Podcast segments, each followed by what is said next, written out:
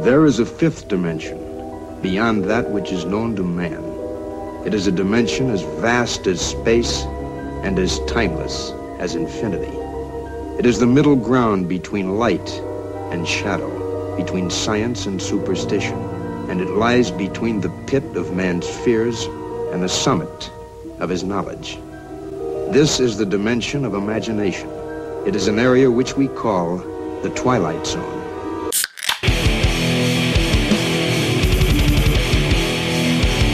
You're listening to the Buzzkill Podcast.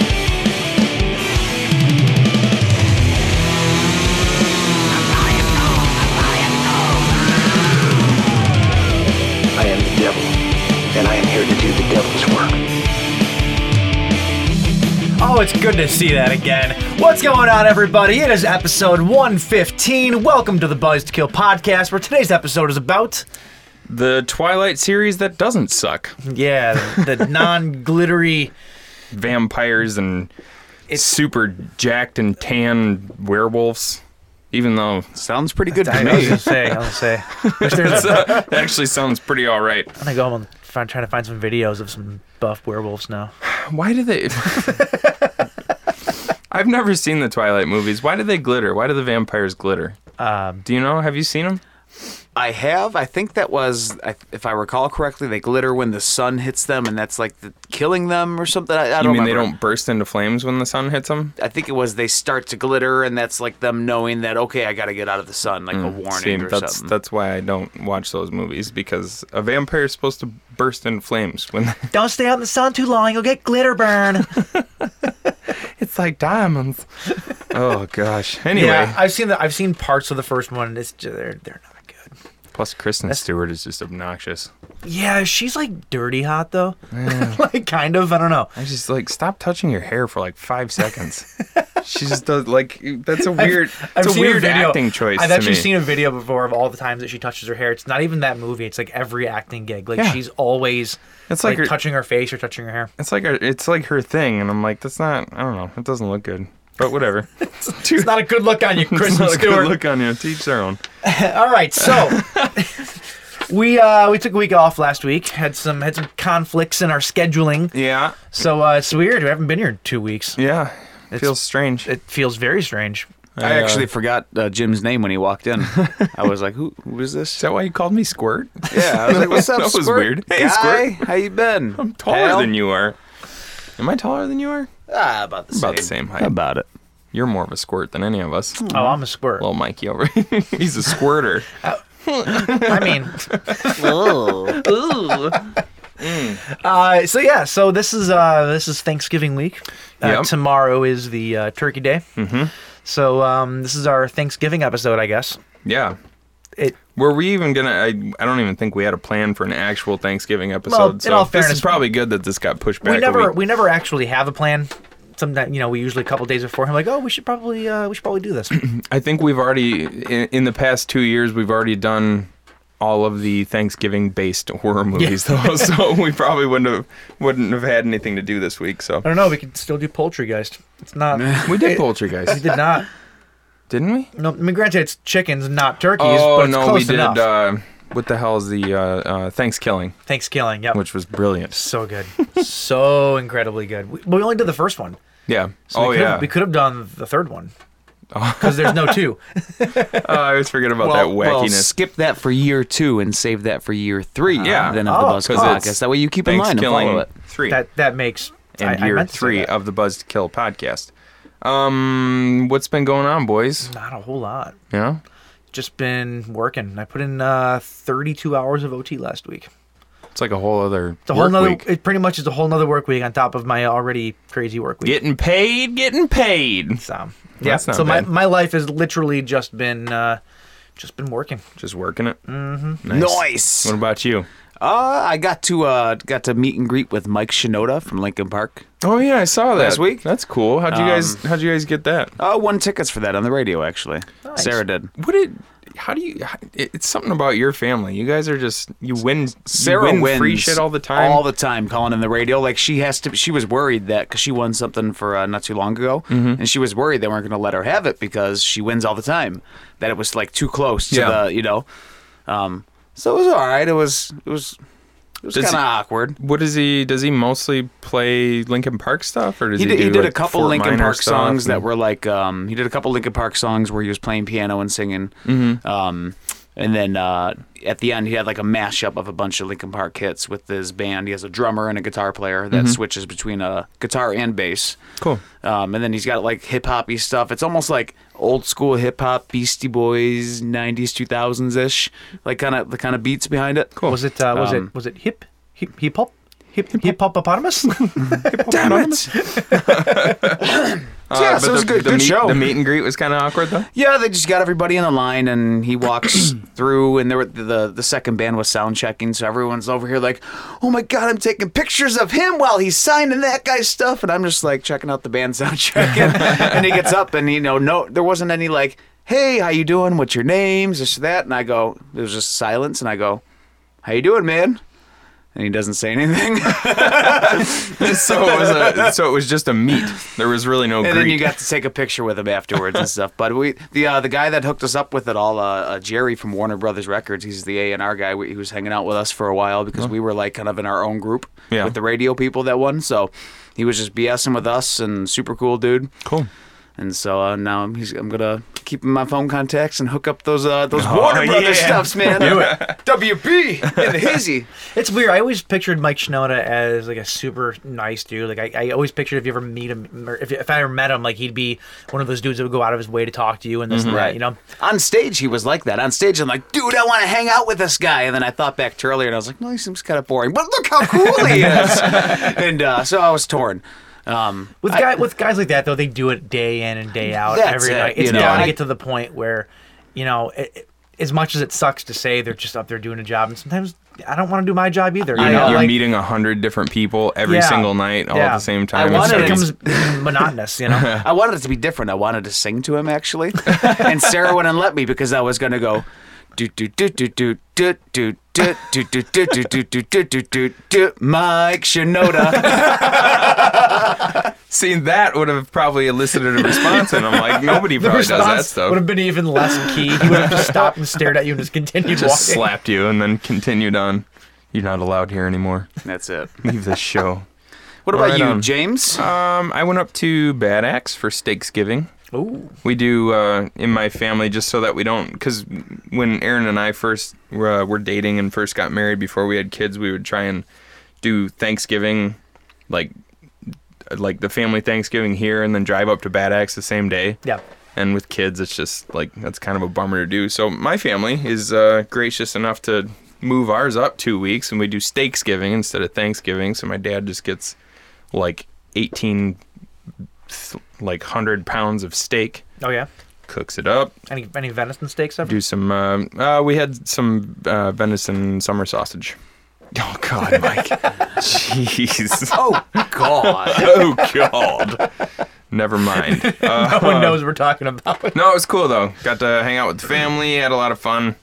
And other than Oh, that, you not found a, whole lot. fucking stir of echoes room underneath your dad's fireplace. Oh yeah, yeah, that. Uh, so it was. It was uh, the the night was kind of drawing to an end, and most people had gone to sleep, and my sister and uh, her family were they had left, and I was helping my parents clean up, and then my my dad starts talking about they've got it's it's a pretty old house, and like one whole the whole south wall of their uh, living room is a giant stone wall, and it's got. um a fireplace built into it and everything and he starts talking about this weird hole under the under that wall and I'm like what are you talking about he's like it's just you ever notice how it's really cold in that corner over there I was like yeah and he takes me over like he pulls open this bench and it used to be filled with dirt for some reason apparently people used to like to grow plants and trees in their house I don't know Or bury people. or bury people. And he starts telling me about like he showed like he had to pull this brick up and show me this giant hole that just led into like a room sized chamber underneath the house. What? At your parents' house? Yeah.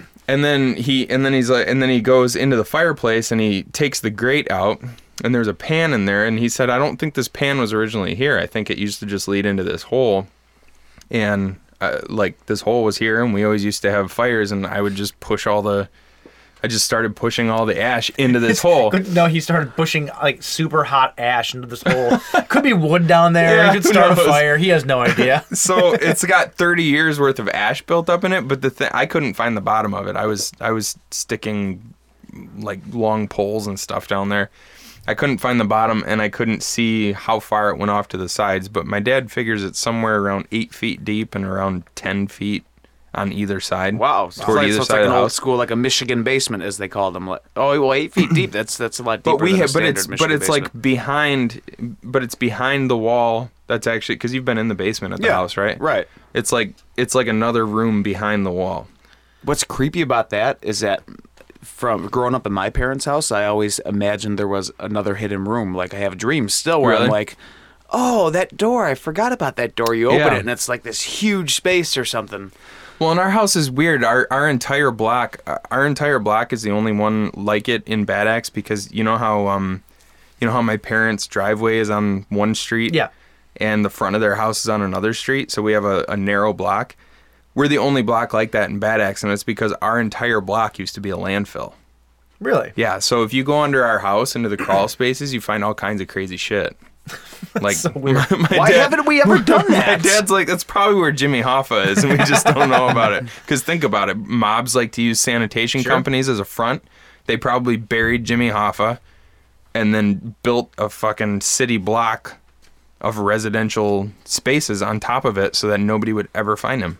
so that's the real big gem of the house. exactly. that's why my house is haunted. Why is Or there, their house, rather. Why has there never been like a spoof movie about the mob, starring Hasselhoff, and it was just called Hasselhoffa? why has that never been a thing? Because that's stupid. Oh, I forgot to tell you guys. if you're done with your story, I had an interesting thing happen to me today. Mm-hmm. What's that? That I wanted to say for you. so I go to get So- something out of the. so I found this dead deer laying in the woods. I go to get I go to get some some hummus hummus out of the fridge right today, right? Uh-huh. Yeah. At, at my parents' house, and uh, when uh, after getting off of work, helping pops on a job, and I go open the fridge, and this giant thing of like gallon size of creamer, coffee creamer, just fell, and I'm watching it slow motion, hits the lower shelf, and just explodes all Oh, no. over me and soaked my clothes and it was it was like the equivalent of when you see a it like the vegan meat is murder and they're going after people with the fur coats and they're throwing the blood on the fur coats that's how i felt but the opposite Just dripping and dripping and dripping milk. in the milk of animals. that's all i thought it was kind of funny and i would share it with you Boo Uh, coffee. that's, good. wrong man dude. That's, funny. wrong. That sucks too. Did the Yeah. whole gallon empty out? no no it just it was like it Oh, did, yeah. did it land he like wrung it out his just- clothes. my pants my pants were soaked Is that why it smells like old, like curdled creamer down here right Uh-huh. now? Gross. i washed them oh, okay. uh, speaking of things that are wrong Let's get into some corrections. was waiting for you. stupid! You're so stupid! All right, so uh, two weeks ago when we uh, were on the show, um, we this is uh, we kind of fucked up a little oh, I bit know. here. I know what you're doing. Um, so we we made light of the forest fires that were happening in California. Yeah. and uh, we okay. So it, it was. It was actually at the time when we recorded. uh because forest fires happen every Yeah, year it's- in it's not anything California, and that's- it's not it's- something we should necessarily joke about, but we're stupid sometimes. Yeah, and at this at this point, it's like you just you kind of expect there to be some forest fires every year. Right. People that live there can usually smell it, which is why Vito said what he said. Like Right. it was it was a very innocent thing, and the very next morning. We woke up to the news that like 48 people had died. The entire city of Paradise was Gone. wiped off the map, which Yeah. is still absolutely mind fucky to me. Yeah. Like how does a how does a whole town entire just town just disappear? gone, like it's yeah. crazy crazy. Parts of Malibu were up in flames a few days late. Like Right. the whole thing was really crazy. A lot more people have been, been like that. Hundreds of people, I think, died. Like yeah, over the past it two was- weeks, I've felt even more and more like a dick for for that. Yeah, and uh, it's like we just want to apologize for uh, being dumb. Yeah, and- for making yeah. light of a situation that we probably shouldn't have made light of uh, to begin with, Yeah. but uh, it's been just compounded over and over for the past two weeks. the other correction the other correction for uh, for that same topic is that we actually had Jay go in and edit those parts of the podcast out. But I'm an idiot and I uploaded the wrong fucking Yeah. I uploaded the wrong episode. Yeah, every- the original one. So every- apologies for making you do all that work and then not using it. Yeah. Son of a bitch. Every once in a while on this show, we do say things where when we go back and we re-listen to the episode, we're like, because we, you We're know, pretty crass you know, sometimes. I we're mean, it we're happens. crass, but at the same time, we don't, you know, we're not looking to offend anybody. And we we started listening to that. We're like, this is pretty. This is this is borderline. So maybe we should take this part out. So we did, and then uh, Most of our the things- good friend Michael here accidentally uploaded Yeah. the wrong one. So Yeah. our sincerest apologies. We, it probably even sounds like we're giggling about it now, which w- it's more so nervousness, I think, any, but- than anything. But Yep. our apologies. Like we we don't typically apologize think, for the things that we say because most of the things that we Probably say, should. Are, yeah, probably. But What's the thing? You Um, know, you got four or five days, whatever it is, you know, after recording an episode before it uploads. Right. And, if you talk on a situation and then something changes in that time, it Exactly. could be anything. It could be a. a a, a tornado that happened somewhere, and oh, we got strong tornadoes coming tonight. Be Right. careful! Haha! Don't let your house get torn up. Right. And then, like, it wipes out all of southeastern Yeah. Michigan. Yeah, and then, And then, exactly. you know, it, you don't know. right. So Yeah. I, so it's it's. I mean, it's probably best to just not joke about that stuff For but- sure, right. But that's kind of what we do. We don't. We try not to hold ourselves back too much. Like what you get is So- what you see is kind of what you get with And us. Like a we- lot of we times with- basically say exactly the types of things that we would say in real life. Yeah, and, and a lot of those things we say in real life, and a lot of times we're we're just trying to make each other laugh. Right. Like so, sometimes we'll say really bad off the wall things. Yeah. Usually we'll edit those out because they probably shouldn't be on Mm-hmm. air. Um, but you know, it is what it is. Yeah. So Uh, the second correction that I had is uh, Stevie Wonder plays an instrument called the harpeggi. oh, I meant to. Yeah, I meant to look that up. That's what it's called. So interestingly enough, uh, he first discovered the harpeggi at Nam. He Hmm, was there mm-hmm. for Nam in 2012, and there's video of it online. The very first time In he ever- Vietnam? yes, Jay, in, Vi- in Vietnam. Uh, you've actually been to Nam, correct? Yes, Nam, just to save a correction for next week. Sorry, Nam. Or Oh, two is it- weeks if we skip a week again, but And, Yeah. and for people who don't know what NAM is, it's the North, American Music. sounds good to me. What I, is it? I, I forget. Yeah, I'll look it up in a second. when Oh, Mark's really? telling It's the the story. North American Music muckers. Yeah, that's, like that the- sounds right. It- one of those kind of things. So I, Yeah, it's like all like the latest and greatest, like uh, recording equipment, like instruments, that yep, kind yeah, of stuff. it- all that. but uh, the video online though it basically shows him Uh, going National over. National Association of Music Merchants. Ah, there you go. There we go. So he, so Stevie Wonder walks over to the guy that created the harpeggi, and uh, he shows Stevie Wonder sort of how to play it, like with his hands. He kind of like throws his hands over it, and he can see it.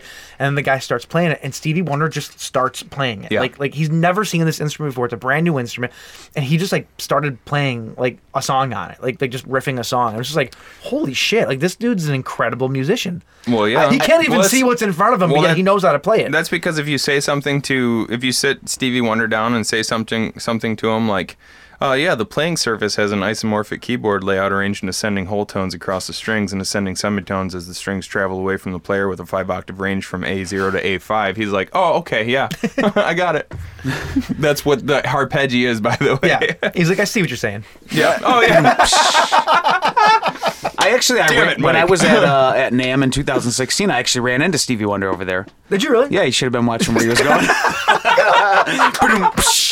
no, but he, he uh, in, in actual reality, he actually was there. He, he just got done doing a, a demo at like the Yamaha or whatever Baldwin Pianos or something like that, and he had his whole like crew with him there walking him around. And that was the only time seeing a celebrity that my jaw dropped, and I was just like in awe of whoa, that's Stevie Wonder, ten Yeah, feet away. Stevie from yeah. Wonder's him, a fucking just legend. walking by, you know. Yeah, man. So cool. We- Yeah, that's crazy. We make we, we make fun kid, but he's a legend. Like that guy's Oh yeah, I'm a big Stevie Wonder fan. I- Yeah. Oh, until he dies next week, and then we have to edit that out of the episode God, because no. we sound like dicks. God, no.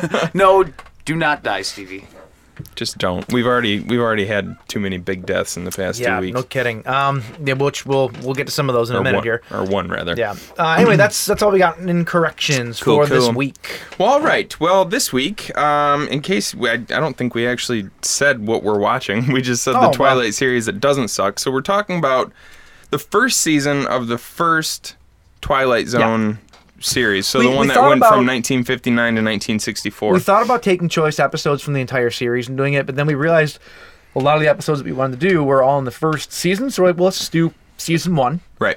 and um, you know, that So- way, excuse me, that way we can do seasons two and three and four and five, Right. And then the later versions of Twilight Zone. There's, um, you know, we can Oh do yeah. this for yeah, a while. Keep, keep it going. Might as- Lots of fodder. Yeah, exactly. So we uh, we started with the the, the pilot episode, Mm-hmm. and then we moved on to one of our favorite episodes, which is Time Enough at Last. Uh, another one of our favorite episodes, which is uh, the monsters are due on Maple Street, Yep. and then we ended it with the last episode of the season. So, so, we bookended it with the first and the last of the season, and then our two favorites in the two, middle. two of the So, favorites in the middle. So, uh, in honor of that, Michael went out and bought us End of the World Double India Pale Ale from Crankers. Now the reason that this works is because not not only did two and a half, I would say, of the episodes that we watched were very apocalyptic and had to do with kind of the end of the world, Yeah. and like end of days kind of things. Um, not only that, but the Twilight Zone in and of itself, though they're they're not all like this, but there's a lot of lot of apocalyptic type scenarios in the Twilight Zone series. Mm-hmm. They seem to they seem to not focus on it, but they seem to go back to that well a lot Yeah. and toy with the idea of the apocalyptic things and what would happen and this and that. Well, and so I- I, figure I- this is this is a good fit for for that theme. Kind of makes sense too, because uh, from '59 to '64, that's when a lot of uh, like there were there was a lot of crazy shit going on as Yeah. far as uh, the development of what you would consider H-bomb and like, stuff? w- uh, weapons of mass destruction and stuff like that. So, um, Cranker's Brewery is uh, there's some local boys, well, local to Mount Pleasant, Michigan. Uh, and this is End of the World Double IPA. This insanely aromatic double IPA is brewed and double dry hopped with a special blend of the most exclusive hops on the planet. This beer was designed to be consumed before the end of the world, not after it.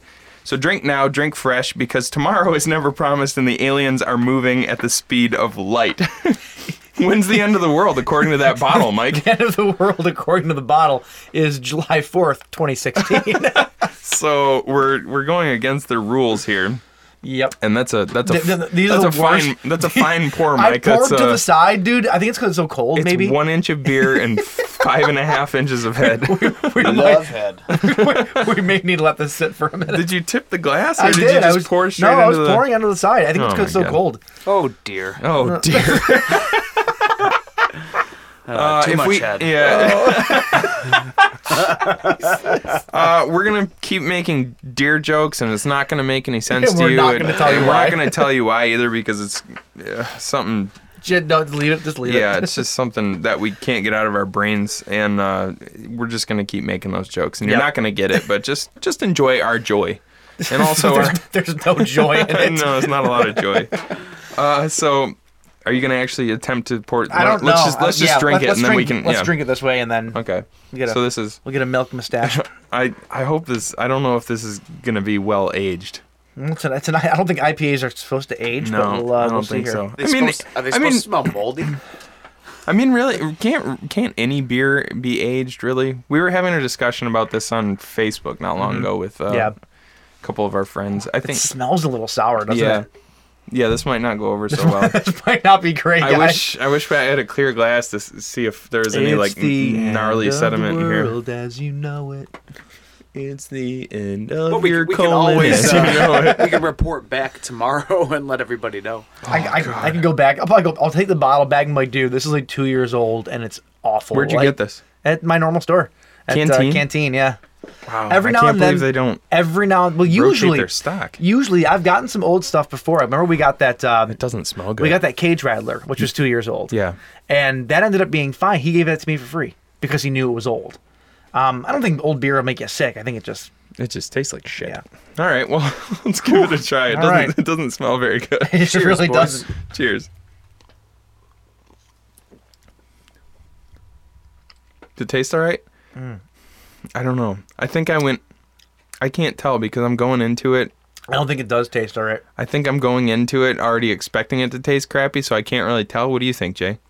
Uh, I agree with Mike. I don't think says. it. I don't think it tastes great. It's weird. Like that smell is is. Yeah, I don't I, I, No, I don't think I so, don't Mike. think that it's great. Oh, I hope you didn't pay a lot for this, did you? Ah, $10. ten dollars a I bottle. might. I don't, I don't. Well, I'm not gonna crack the other one out. I will go back up there and it's like, dudes, this shit's two years old. One bottle tasted like ass. Yeah, it's uh, that's not good. Yeah. Ah, He'll crap. probably he'll Oh, Bring it probably back just give filled me with our diarrhea that we will get from it, and then and then return it. Yeah, this uh, this tasted like shit. I think this is Oh, going yeah, bad. Yeah, yeah, it's not no, good. that's It's not- got that. It's got that underlying like soy sauce taste. Yeah, that's not good. That's bad. Hmm, I mm-hmm. don't even, I'm not drinking the rest of it. Yeah, you guys uh, keep talking. I'm So gonna go for the- dump this. So for the first time in uh, in almost in over two years, Yeah, we finally got a bad beer. it's Um, too bad too because I like Cranker's beer. Yeah, Yeah. yeah. We'll have to we'll have to find like uh, a newer bo- Newer version Actually, of it. check the other bottle, James. Check to see if the other bottle isn't newer. Maybe it's three years old, and we should try that one. maybe maybe it's just not. Uh, it hasn't aged well enough yet. All right. All right, what we got? The end of the war, same date. Yeah. Okay, Aw, I'll, I'll man. bring it back. Well, uh, that's disappointing. Gross. That's real gross. Well, that brings us to the end of the episode. Good night, guys. Cheers. Where'd we get glass bottles? Hope you have a good night. yeah, oof. I'll try. Try to have a good night. Ah, shit, I fucked that up. yeah, that was bad. I need more. Oh shit, no, I'm out of beer. That is all. What are you supposed to do? All right. Well, that's uh, that's what we're talking about. That's what we're not drinking. And uh, let's get into the. am I taking this? Am I taking Yeah, I'm it? just gonna let All you right. take it because you're doing a swell job so far. That's what we're talking about. That's what we're not drinking. wrong. You did the order wrong. Go, go, go ahead. That's what Killer. we're not drinking. That's what we're talking about. There you go. That's better. Let's get into the. Bleed feed. Oh dear.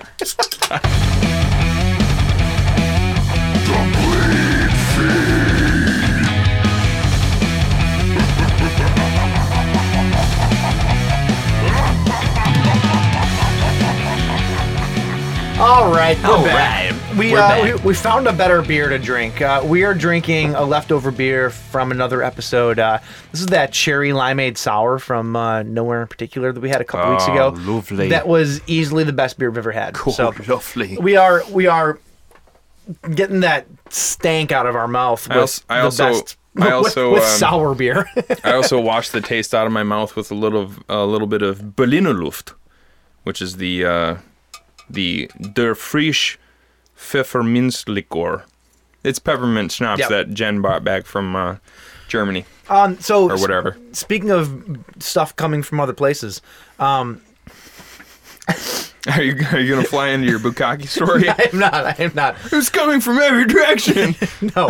Um, this is my my girlfriend recently just came back from a trip uh, to Iceland. Iceland. Iceland, and uh, she brought back for uh, me and perhaps us for an episode uh, straight from the source Icelandic beer.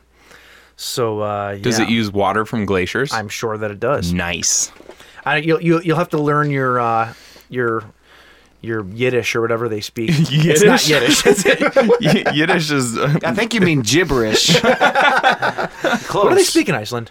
Is Ice- this Icelandic? Icelandic? This is I don't know. Icelandic, um, because that's what the whole can is. Written Well, it's a- in. so it's you a- have to you have to brush up on it. Before Oh, we really? drink it, Yeah. Mm-hmm. Well, it's a Nordic country, so we could use it for our Norse mythology uh, episode Oh, go. if we ever get to it. there you go. Have So, uh, perfect. Jancy Pants back for that one. I also picked up, uh, had my brother pick up some beer for the uh, season one of Ash versus Evil Dead when we get to it. Uh, we found you some of get? the Evil Evil Dead Red Ooh. from, uh, um, I forget what the brewery is. Uh, we have it around here, the brewery, but we never we can never find the Evil Dead Red around No. here. So, right on. all right, All right. Well, let's get into the bleed Here's feed. the bleed feed. Uh, a couple deaths to get to before we get into the news. Uh, first up is uh, rest in peace to William Goldman. Uh, William Goldman was a screenwriter, died at the age of 87. Um, he, uh, he- huge, huge career. Uh, he won two Academy Awards uh, for All the President's Men and Butch Cassidy and the Sundance Kid. Um, so, yeah, classic Cla- when cinema was actually good, he won the uh, the writing awards. we also wrote, um, excuse me, he wrote the screenplay for uh, Misery, the Stephen King adaptation. Love that movie. Yep, he wrote that. He also wrote Heat, uh, Stepford Wives, and quite possibly the greatest movie ever made, The Princess Bride. Really? Yep. Damn it, I love that movie. The writer of The Princess Bride has passed away. Bummer. Inconceivable! Inconceivable. uh, anyway, so uh, yeah, like I said, 87 when he passed away. Big, uh, big, huge, long life. So Or uh, Dreamcatcher too. Didn't you like um, you like Dreamcatcher, didn't you? I don't know if it's the same Dreamcatcher. Yeah, it is. It's the well, it's the Stephen. It is a Stephen King one? adaptation. I'm, if he did Misery, No, Dreamcatcher. could be, yeah. So uh, rest in peace. to him. The other other death is is the bigger one of the Ah, two. Just don't even say it. Um, so rest in, we lost a, a living legend, like a legitimately a living legend Yeah. in uh, Stanley. Uh, I'm sure you've heard all about it at this point. We're a little late to the party. yeah. Um, but we still have to pay our respects. Uh, so rest in peace, Stan Lee died at the age of 95. If only I live to see half that number, I will be happy. Yeah. Which means I don't have a whole lot of time. No. Better make the best of it, Mike. Uh, Stan Lee, though, if you didn't know, was the Marvel Comics like Titan. He uh, writer, editor, publisher, uh, co-creator of creator or co-creator of some of the most iconic names in comics: Black Panther, Spider-Man, X-Men, Thor, Iron Man, the Fantastic Four, Incredible Hulk, Daredevil, Ant-Man, uh, Abomination, Doctor Doom. Um, Just say all of just them. everything. All Nick of them. Fury, Galactus, like Doc Ock, like every fucking character is yeah, Mm-hmm. Yeah. amazing. Uh, co-created a lot of those with um, uh, uh, Steve Ditko and why can't I think of the other guy's name? I don't know. You There's a- need you need to write these things down. Yeah, I know I do. You always Whatever. re- you always rely on your brain to try I and do, pull I these should. things I- out, I- and I you should- I just really you- should your not brain do that. doesn't work very well. So Um, Jack Kirby, Jack Kirby, There you and go. Steve Ditko. uh, so yeah, uh, I almost said Mike Ditka. Dick guy. wrong, wrong Dick guy. Yeah, Um, this was a it, it was a this was a, a sucky one, but 95 years old. I mean, Yeah, come you on. kind of knew it was happening. Like, like he was one of those guys where it's like he's so old, this is going to happen soon. Yeah. Like, so I don't think that it was a shock to a lot of people. He had had some health uh, s- stuff going on the last year or so. Yeah. Um, but uh, he already apparently did his cameo for the next like Avengers movie. Oh, really? And so I had heard a while back that he actually films a lot of cameos back to back to back, and they use those cameos and they insert them into the movies. Like they figure out a way to use a cameo oh, really? and they were kind of right around it to fit it into the movie. That's Like cool. he does a bunch of them ahead of time. I don't know how true that is. It's something that I heard. So if we see if we keep seeing Stan Lee cameos for like the next he five just years, did like 50 of them. we know why. Um, No, I th- I think that uh, they should get their shit together, whoever they are, and give him some sort of posthumous, um, like lifetime achievement award. Oh, absolutely. Come on, Yeah. pay the respect, pay the respect, give the man his propers. I yes. You know, Make a make a new character. Stan Man. stand man. All right. yes. Uh, uh, rest in peace, Excelsior, and um, bummer. will- you bummer, will be but missed. Yes, you will be missed. All right, so getting into the news for the last two weeks, I cherry picked here, so hopefully it won't take us forever to get through. Um, apparently, Dan Aykroyd is stoking the Ghostbusters 3 fires again. Oh, I just figured you would go past the two week mark and just like do this week's. Nah. Oh, well, that's what I did with Blu-rays. So Um, yeah, so Dan Aykroyd, uh, he's talking Ghostbusters 3 again, and he's talking about how they are rewriting a script again that will feature Bill Murray supposedly as a ghost, and this time without Harold Ramis. I almost wonder if they are rewriting the script that was greenlit before Hmm. with Murray as a ghost. Mm-hmm. Uh, could possibly well be. But uh, so who knows if that. At this point, we've heard so many times that yeah, it's at going this to point, happen. I, I don't. I'll believe it when I see it. You Yeah, know. but I just thought it was interesting. Um, we have uh, the new Child's Play movie. Uh, some information has been put out to the public now. Uh, instead of it being a uh, a good guy's doll, it is now being called the Buddy with an Eye doll. Mm-hmm. Uh, it will still be called Chucky, thankfully. But uh, yeah, so your new your new Chucky doll is going to be a Buddy doll. Buddy. Well, the uh, the s- similar dolls they had for a child uh, kids when we were when we were young, and it was the My Buddy. My buddy. My buddy, My buddy. wherever That's I true, Go, I didn't even think about that. He goes. What's My that? buddy. I didn't even think about that. Yeah, and the fact my buddy this with is- a Y. And the fact that this is AI though, the I like iPhone, iPod, Ah, Buddy okay. E with the I. I think I get what they're. I think I. I Ah. They think should I have get- Oh, called it I Buddy. No, no, no. uh, you'll be excited about this. Mary Lambert is working with Paramount on a Pet Cemetery restoration. Oh, Very cool. okay. So it'll be a nice, nice, good way to watch that again before the remake comes Mm-hmm. out. Hmm, Yeah. we uh, we talked a little bit in the past about uh, how there was rumor that Deadpool 2 was coming back to theater in PG-13 form and it was going to basically play off of Fred Savage in Princess Bride. Yeah. Well, that is all confirmed now. The Yep. Mm-hmm. movie is called Once Upon a Deadpool, and uh, the trailer for it is amazing, Yeah. and it is absolutely him. Duct taped to a bed, held hostage by Deadpool, reading him a story. Yeah. and it could not be any more amazing. Yeah, it looks awesome. Like if you're gonna if you're gonna go back and do a PG thirteen, like because they could have just you know recut the movie PG thirteen, but Yeah. obviously with I love how committed Ryan Reynolds is to that character. like Oh, yeah. it's a, it's it's almost like he's like slowly the the lines between Deadpool and Ryan Reynolds are kind of being blurred, and he just is Yeah. becoming Deadpool, Yep. and so he's got so much. He has so much faith in the character, and he loves the character so much that there's no way he would have ever just allowed it to just be cut, like recut to PG-13. You Yeah, know, I I, think love it's- that they it's- did something different with it. it's redefining Ryan Reynolds' career too. I think like he's always been a bit of a crass, c- you know, comedic type actor. Yeah. Uh, I mean, come on, Van Wilder. They made cannoli with dog sperm. So, just oh, it's still warm. oh dear. oh dear. Uh, anyway, yeah, he really is becoming the role though. Like they're one and the same at this point, and I think it's it's fantastic. Um, yeah. So speaking of uh, actors becoming one with their role, uh, both Robert Rodriguez and the uh, the immortal Danny Trejo are still planning on making Machete Kills Again in space. yes. So if Danny Trejo can just become Machete, that'd be better for everybody. I mean, isn't he pretty much already? He's he's done his time and stuff. What I do love is that the uh, the trailer that there was like a mock trailer made for it at the end of Machete Kills Again. Mm-hmm. Yeah. and he's got like a laser machete, and I'm just I just I need to see this. I, this needs to be in my life, and uh, yeah, apparently they're still planning on making it. Um, that's just kind of here or there news, but I thought it was fun. Um, we haven't talked about the Nicholas Winning Refn produced Maniac Cop in a while. Yeah. I actually thought that it had ceased production. Oh, really? Uh, well, we hadn't heard about it in like a year. Yeah. Uh, the uh, the director uh, of it is talking about how it's still very much going ahead as planned. It's just taking a while to get out, and um, he shed some light on how the, how they're going to do it. And uh, the good news is is that this is not going to be your straight up remake like we've been getting for a lot of these movies. Um, as he says, he goes, they have no intention of making a tribute story. And I'm thinking tribute story is kind of like what people call like the new Star Wars or the new um, um, uh, there's another movie that just came out that was uh, supposedly like the new Star Wars movie, and people hated it because it was just retreading the old stuff. Why can't I think of it? Mm. I don't know. Not important. Um, but yeah, like he, they're not doing that though. They're really going from the ground up and just taking the ideas of the story and building a whole new story around it. And he said it's taking a while because it's a big story that needed a larger canvas. So I think it's going from smaller budget to bigger budget Well, obviously. which which would be very nice. Yeah.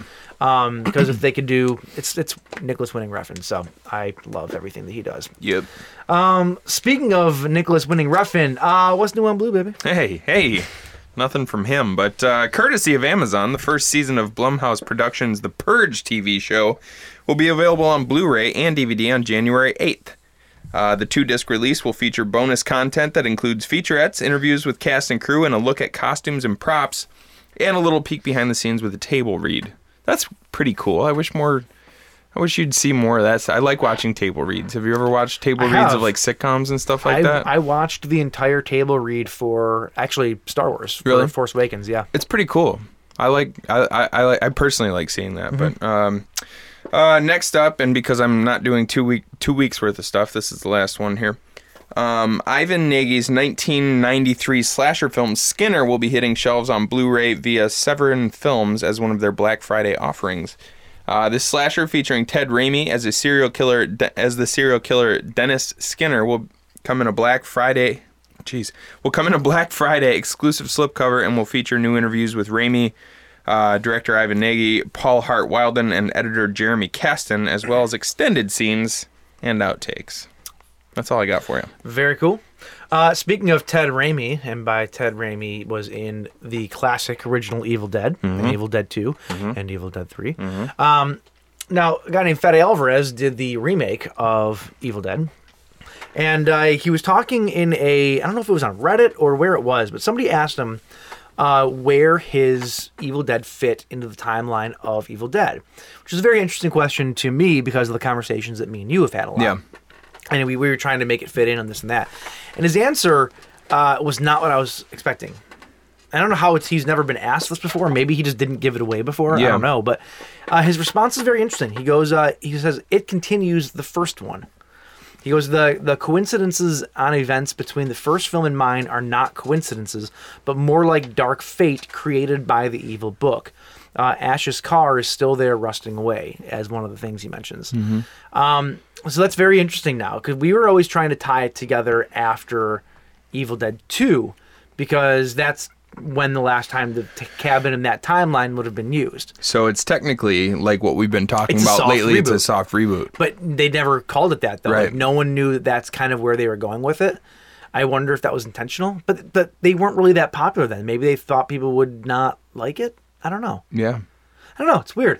Yeah, But, I- uh, well, because uh, people are people are still iffy. It's being thrown at you a lot more nowadays, but people are still iffy about the idea of ignoring an entire series except for the first installment.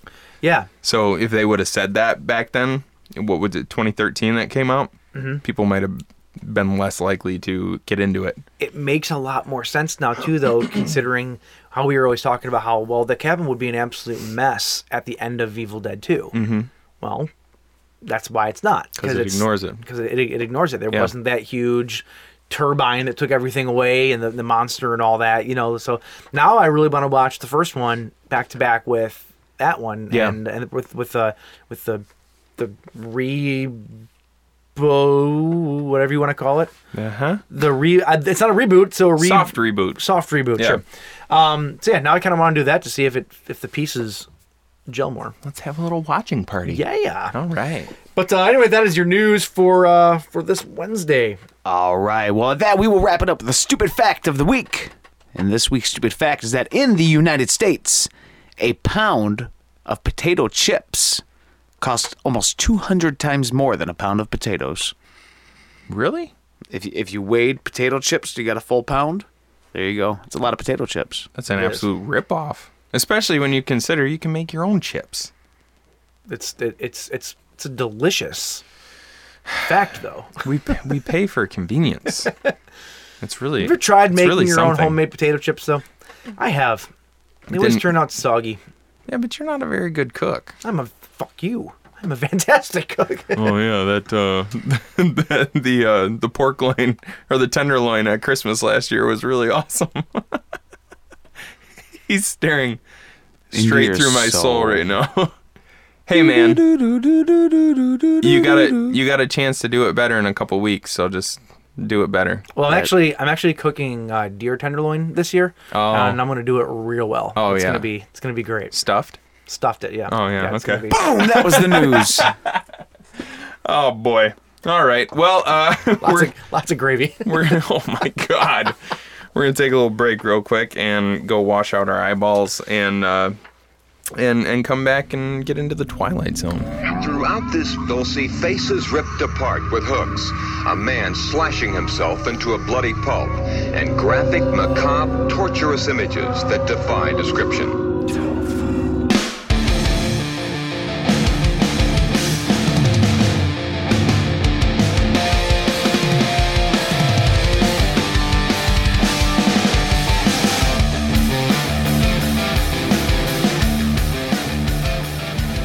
so Rod Serling is a guy. He's a pretty good guy. A man. He's a he's a man. Consider Rod Serling. He uh, in 1959, Rod Serling uh, developed a TV show called Twilight Zone. I'm not sure that when he when he first had this idea that he realized w- like the, the legendary status of the show would eventually take on. Yeah. Like, y- here's a dude that was probably just into sci-fi. You know, it was the '50s. You know, the the, the B movie sci-fi stuff was huge at that point in time. You know, back in the '40s and the '50s and whatnot.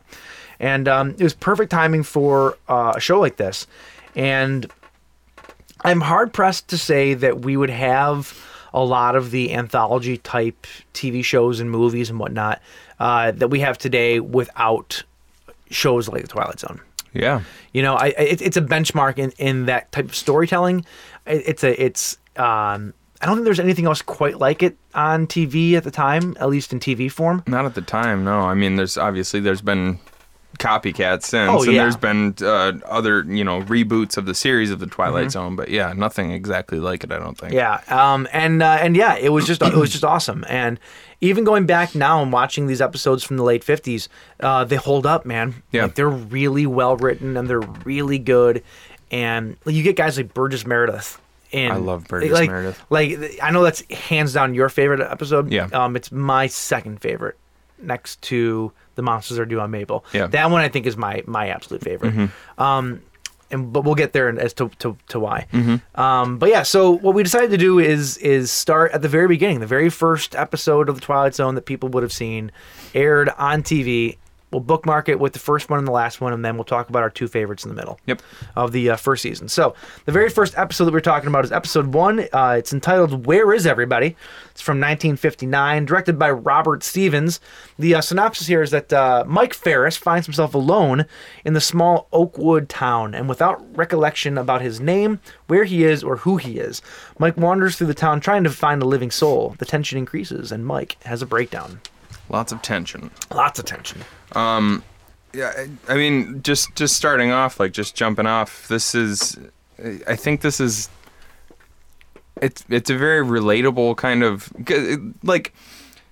Twilight Zone is not you know we watch it now and it's not scary in like you know like The Conjuring Yeah. or, or like uh, or uh, what are other scary It's not. movies It's like not scary or fear or terror in the way that we would look at it nowadays. right it's it's it's much more uh it's much more visceral fe- fear it like taps into your your very base emotions and like one of the one of the scariest ideas is being completely alone Yep. and that's what this one kind of taps into so this guy he's it just opens with him walking down a, a country road and um, he comes across he comes across a diner he's calling out he wants some eggs and some ham he wants some coffee but he can't find any which what he cracks me up in this. So he so he walks into this diner. Right? He's walking down the road, sees a diner, goes in. There's clearly nobody there. He's Hmm. yelling for people. There's no one there. He jumps behind the counter. There's no one there. He goes to the bed. There's nobody in this place, and he knows this. well he doesn't know for sure No, he i mean does, the 'cause he place looked around. the- There's the no one place is there. the place is open there's got to be somebody somewhere But but there's nobody responding to him. There's nobody acknowledging that they know that he's there. hey you got a And then- customer here But then he just starts ordering his food as if they can hear him. some eggs want some eggs and ham like- eggs over easy Who is he talking to? Who's gonna make him these eggs? Also, he Like, what- also what are you he- doing? also, he hops the counter and he's yelling out these orders from in the kitchen. You're now a trespasser, sir. so like, Or you're in the so- kitchen, just make your own damn Yeah, make breakfast, your you own lazy egg. son of a He bitch. helped himself to coffee. It's like probably what's gonna happen now is somebody's gonna walk in and see this dude just yelling from inside the kitchen. And they're Mm-hmm. gonna blow you away instead. but uh, Or they're gonna walk in and they're gonna see him back behind the counter and they're gonna be like, "Hey, you, make me some eggs and bacon. I need some eggs and ham I'm here. talking to you." so one one little uh, one little thing to take note of that happens in this diner is he he kind of goes to walk past the counter and he knocks a, a, a clock onto the ground. Yes. And uh, he picks it up and he, he looks at it. The clock is shattered and it's stuck on the time six fifteen. So not only is he a trespasser, but he's also now damaged property that's not his. But take note of the fact that it's six fifteen. Yes, yes. So he kind of he starts asking like, I know there's a town up the road. Do you know what it's called? Blah blah blah. one- He's no not one getting there. any answers, Yeah. so he just decides to trek on down the road. Ends up at this town, which did it look familiar to you right away? Not right away, but the second that I'm gonna you hold said on. I'm what gonna it ask, was, I'm gonna ask Jay. Do you, did it look familiar to you? Uh, it did slightly, but I couldn't pinpoint where uh, Couldn't it was from. Couldn't pin. Okay. I, I looked at it and I, I, I honestly had never read this or anything before. I just Yeah. looked at it. uh, No, you and, did. And I said I said that really really looks like the uh, the town square from the first scene in uh, Back to the Future. well, not even the first scene. Not the it's- fir- I mean, it's the it's whole pretty movie. prominent, but Yeah. like when he's first like skateboarding into town Yep. and like you see the whole layout of the town square. That's I was like, it looks so familiar. it And looks just we- like that. ended up looking it up right when we were sitting right there, and sure as shit, it's on. The, was it the Warner Brothers backlot or the, Uh, no, um, they they or did. Was it? I think this episode was the only one that they didn't do at the Warner Brothers lot. So, Yeah. um, when Uh, did it says the town square. Uh, the town square was uh, set was later used in Back to the Future. Um, they had suggested. so it's blah, back blah, Back to the blah. Future's Universal, isn't it? Yes. So that would be the Universal sound lot. Yes, if we're wrong, that'll be a correction. But it's the Which- same same backlot though that that was from, and also Gremlins was filmed on Oh, the yeah. exact same backlot. So a Yeah. lot of the city scenes in Gremlins. Now, the one one thing that's different about it though is the clock tower. Uh, in this Twilight Zone episode, the that the, the facade on the top, it's not the facade, but the roof area on the Mm-hmm. Yeah. top, uh, where the clock is, is not on the building. It's like a in- church steeple. yeah, right? yeah. It's not on the building though in the Twilight Zone episode. right. That was something that was added later for Back to the Future. Right. Mm-hmm. So it looks a little different, but all the other markers are there, like the, where the uh, um, where the theater is, Mm-hmm. uh, where the there's some other stores down that strip. Yeah. If you look at the roof lines, you can match the roof lines up perfectly to certain scenes in like Back to the Future and stuff. Mm-hmm. It's pretty cool. So he's he's walking around this place, can't find a damn person. Nope. Uh, he keeps he keeps kind of mentioning like uh, that he feels like he's being watched. You know, Mm-hmm. kind of talking to himself, and he's like, I just can't shake the feeling that I'm being watched.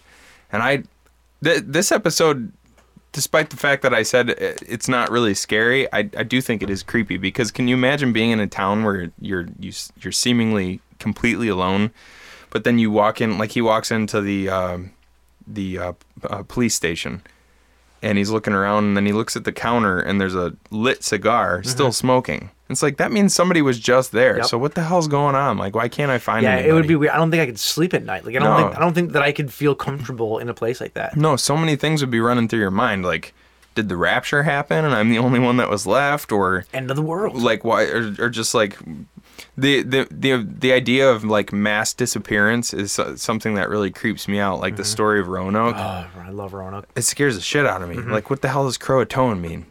like, what? Like, why is everybody gone? That's weird. It's such a weird thing to happen. So this does tap into a very like kind of, you know, like I said, a very base sort of fear. you would love um, you would love this movie called Yellow Brick Road. It is all about it is me? all about yeah, it's all you. Um, it's all about basically Roanoke. It's them trying to find what happened to the, the the Roanoke people, the city of Roanoke. Oh, I thought I weren't, and there's like some weird noise from the sky happening the Yes, whole time. Yeah, yeah. And I'm not going to give away the I, I don't I don't want to give away the end of it because Aren't it's they a really actually cool- traveling down the yellow brick brick road though? Like, isn't it? Well, way to give What's it called away. what's called yellow it's called brick Yellow. road? Yeah, it's true. It's a stupid title. It literally mixes though the story of the disappearance of Roanoke and the Wizard of Oz. yeah. It's fucking weird. It's Yeah. awesome though. It's really, That's really cool. good. Uh, yeah, you'd probably like that though. Um, anyway, yeah. So he's so he's in this town or whatever. He goes in like the the, the cop shop and like there's the the, this the cigar is lit. It's all fucking weird.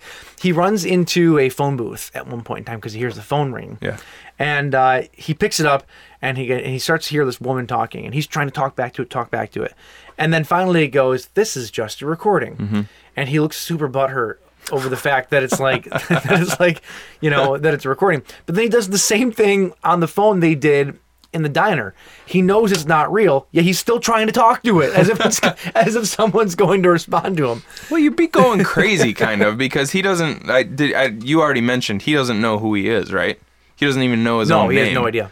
He doesn't even know what he looks like until he gets into a, another, like an ice cream shop later, and sees himself in the mirror. You know what Mm-hmm. I mean?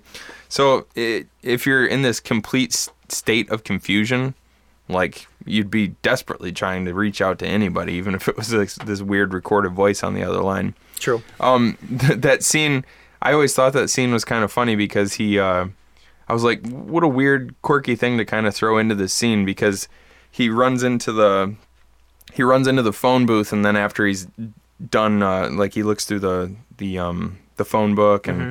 does a couple things in there and then he goes to leave the phone booth and he's like pushing on the door pushing pushing and He's, he like, can't get out locked and in. he starts po- like pounding on the door and then he just stops and he pulls on the door and it slides inward and then he's like oh shit that's actually based off of something that happened to rod serling in real life Oh yeah. yeah he was at an airport and he went into a uh, he went into a phone booth and as he was in there he heard over the loudspeaker that his flight was boarding so he freaked out so he's like he, he starts uh, pushing on this thing trying to get out and he's like shit i'm stuck in here and he actually called a passerby over and the guy came over and uh, started or uh, he said i'm stuck in here and the guy kicked the door inward but that's the way that it actually opened so he he looked like a hero because it, it, it was supposed to open that way but what what oh There's a lot of sediment in that beer. There is a lot of sediment in this Is beer. it supposed to? Oh wait, that's that's brewed with orange zest and lemon though. I'm guessing Oh, the it's supposed is? to be. Yeah. Okay. I was gonna say, I'm like,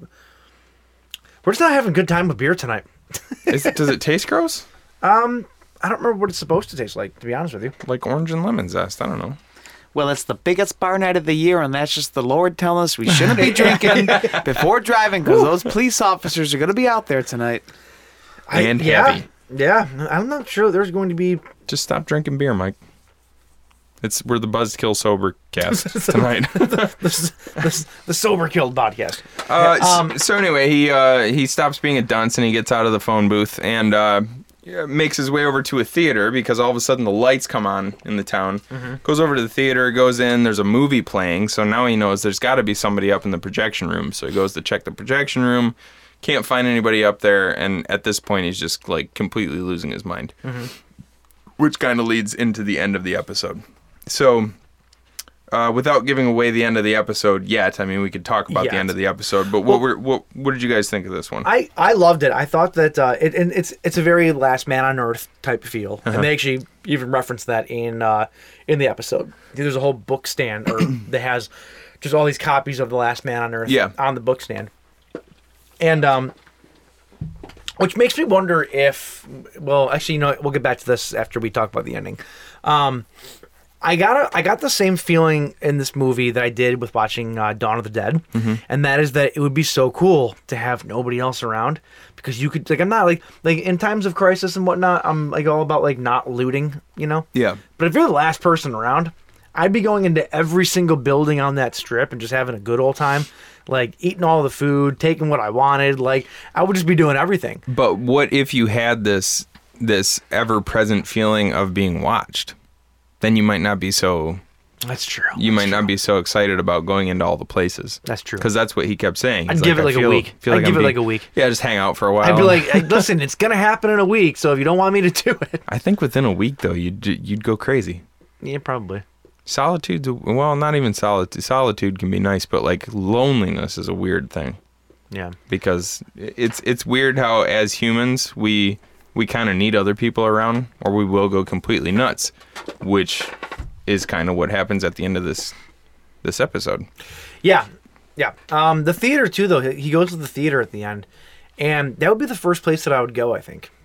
Just go watch some movies. I think so. Yeah. Well, For because if you're free? You don't have to if pay you're, anybody. well, that, and if you're nice by yourself, air-conditioned room. if you're by yourself, and you're bored, what better thing to do than to go watch a movie? You know, you know what I'm saying? Like I you don't- can get human interaction from the people on the screen. You can feel like you're hanging out. You can hear other people's voices. I don't think Like I, I could, feel like that'd be the first thing I would do. I don't think I could do it just because um, sitting sitting in a movie theater by yourself when Mm-hmm. you don't know what's going on but you feel like you're being watched, it would be you'd feel very vulnerable. You know oh, what you'd I mean? sit in the back corner. That way I- you could see the entire theater. Yeah, I guess you could do that. It'd still be weird though. It would be weird. Yeah, I would just do like Will Forte in the Last Man on, on Earth show. Did you ever watch that show? a little bit. I watched like the first season when it came out, and then I was like, eh. But he gets like the cars, and he's playing bowling with cars and stuff like that. And he's like, yeah, just drive this car, put it on there, and smash it in, and blow this stuff It's like up. he sends the car on its own, like Yeah. ghost riding down the yeah, street. like it, then had like bowling pins set up with like uh, whatever other cars or something. it would. I've, it I've would not be. seen that, so- but it sounds like he is doing exactly what I would do. Like, Yes. just to have fun. Like It would be kind of fun to. I mean, like if there was no consequences. Correct. Destroying stuff's kind of fun sometimes, sometimes, all the time. all the times. Oh. Um, Have, uh, have you guys ever been in a situation like that where you f- felt you were all alone Yes. or yes. explain? Um, when I went to Columbus to go see the Smashing Pumpkins uh, a couple months ago, me and my brother. Um, no, it's not exactly like this, but it was super weird because we the, the show was on a Sunday night, so Monday morning we woke up and went to get breakfast at like a, a diner down the street, and it was the weirdest fucking thing. Our our our hotel was right down the street from the Blue Jackets um, arena. It was a ghost town. Really? At like nine, eight thirty, nine o'clock in the morning absolute ghost town. We were walking the streets. We walked probably about a mile to get to the place, Mm-hmm. to the diner. No, dude, there wasn't a car on the road. There was nobody walking. Really? It was an absolute ghost town. And I even looked at my brother at one point in time and I said, "This is what it's like in movies when when like you're in this big metropolis type area and there's just nothing. I've never seen You were a just- portion of a city You were waiting for just like a horde of completely zombies to come around dead. the corner or something. Yes, yeah. Like, I've just never, I've never been in that he situation. was before, and excited for it. weird, right? it was just super weird, Yeah, that's crazy. super weird. It wasn't until we got closer to the diner where we were at, where there was a couple other restaurants. Started to sets see of some people, yeah. But even still, there was no cars. I mean, we were there, we there for about an hour. By the time we got out, there was a little bit more movement, but Yeah. still, it was yeah, just really, really weird. Wait, did you say the show was on a Sunday? Yeah. So Monday, Yes, nobody that- was out. That's why it was so weird. that's weird. yeah. It wasn't like Labor Day or anything like that, or Nope. It was super bizarre. strange. What about you? Have you ever had anything like Uh, that? th- I think the closest that came to it, it was a few years back. Uh, my buddy likes to has a cottage up north in the uh, Huron National Forest, Hmm. and we went just hiking out there one day, and it was getting close to dark, and he's like, "Well." This is the little two track trail we walked in. Over that way's the road. We're going to walk directly towards the road, turn around, and walk back. And we're about 50 yards apart from each other. And I'm walking, and I get to where I think the road should be don't see it. I already passed this. I was like, okay, well, there's the big birch trees, the white birches I have to walk back towards. Walked back towards them. These are different white birches because there's pines in the middle of them. And it's like the road, our little hiking trail. Wait, so oh, and- as far as you knew it, you walked straight and then turned around and walked straight back? and yeah, it was but, but different you're trees? like, okay, well, there's a down tree here. I'm going to turn to the right just a little bit Yeah. and then compensate back left. And it's like the road, the trail we walked in, and hundreds of miles of forest, right? Yeah.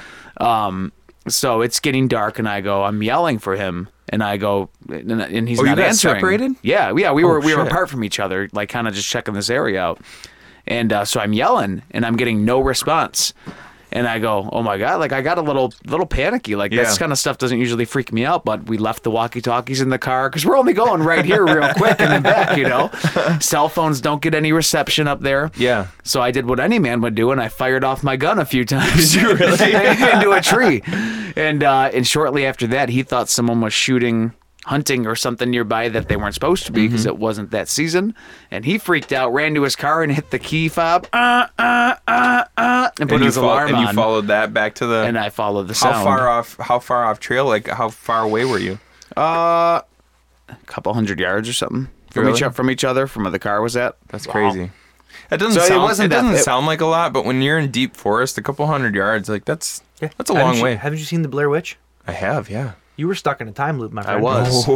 Well, we came across that Blair Witch, uh, the tr- tree thing. Was that hanging the in same the, tr- yeah, same sa- trip? same woods? Yeah. Oh yeah, that would be freaky then. Yep. And did you So- ever feel like did you ever feel like he was just messing with you, like hiding behind a tree somewhere, watching No, you freak because out? we would no, because we went just uh, different directions purposely. We're like, you walk this way a little bit, fifty yards. You walk that way, fifty yards. We'll turn around and meet back. You know. yeah, Um, and I just got turned around and kept going deeper and deeper into the woods. that's spooky. You never really think about that that much, but like getting lost in the woods is a very real Oh, it's threat, terrifying. and it's like super scary. Oh yeah. you know. Oh yeah. There uh, actually like, uh, ju- at the beginning of this week there was there was a hunter who he was out in an area who he, he was on state land somewhere, but he, he knew the land pretty well. Somehow got turned around and went missing for like a whole day.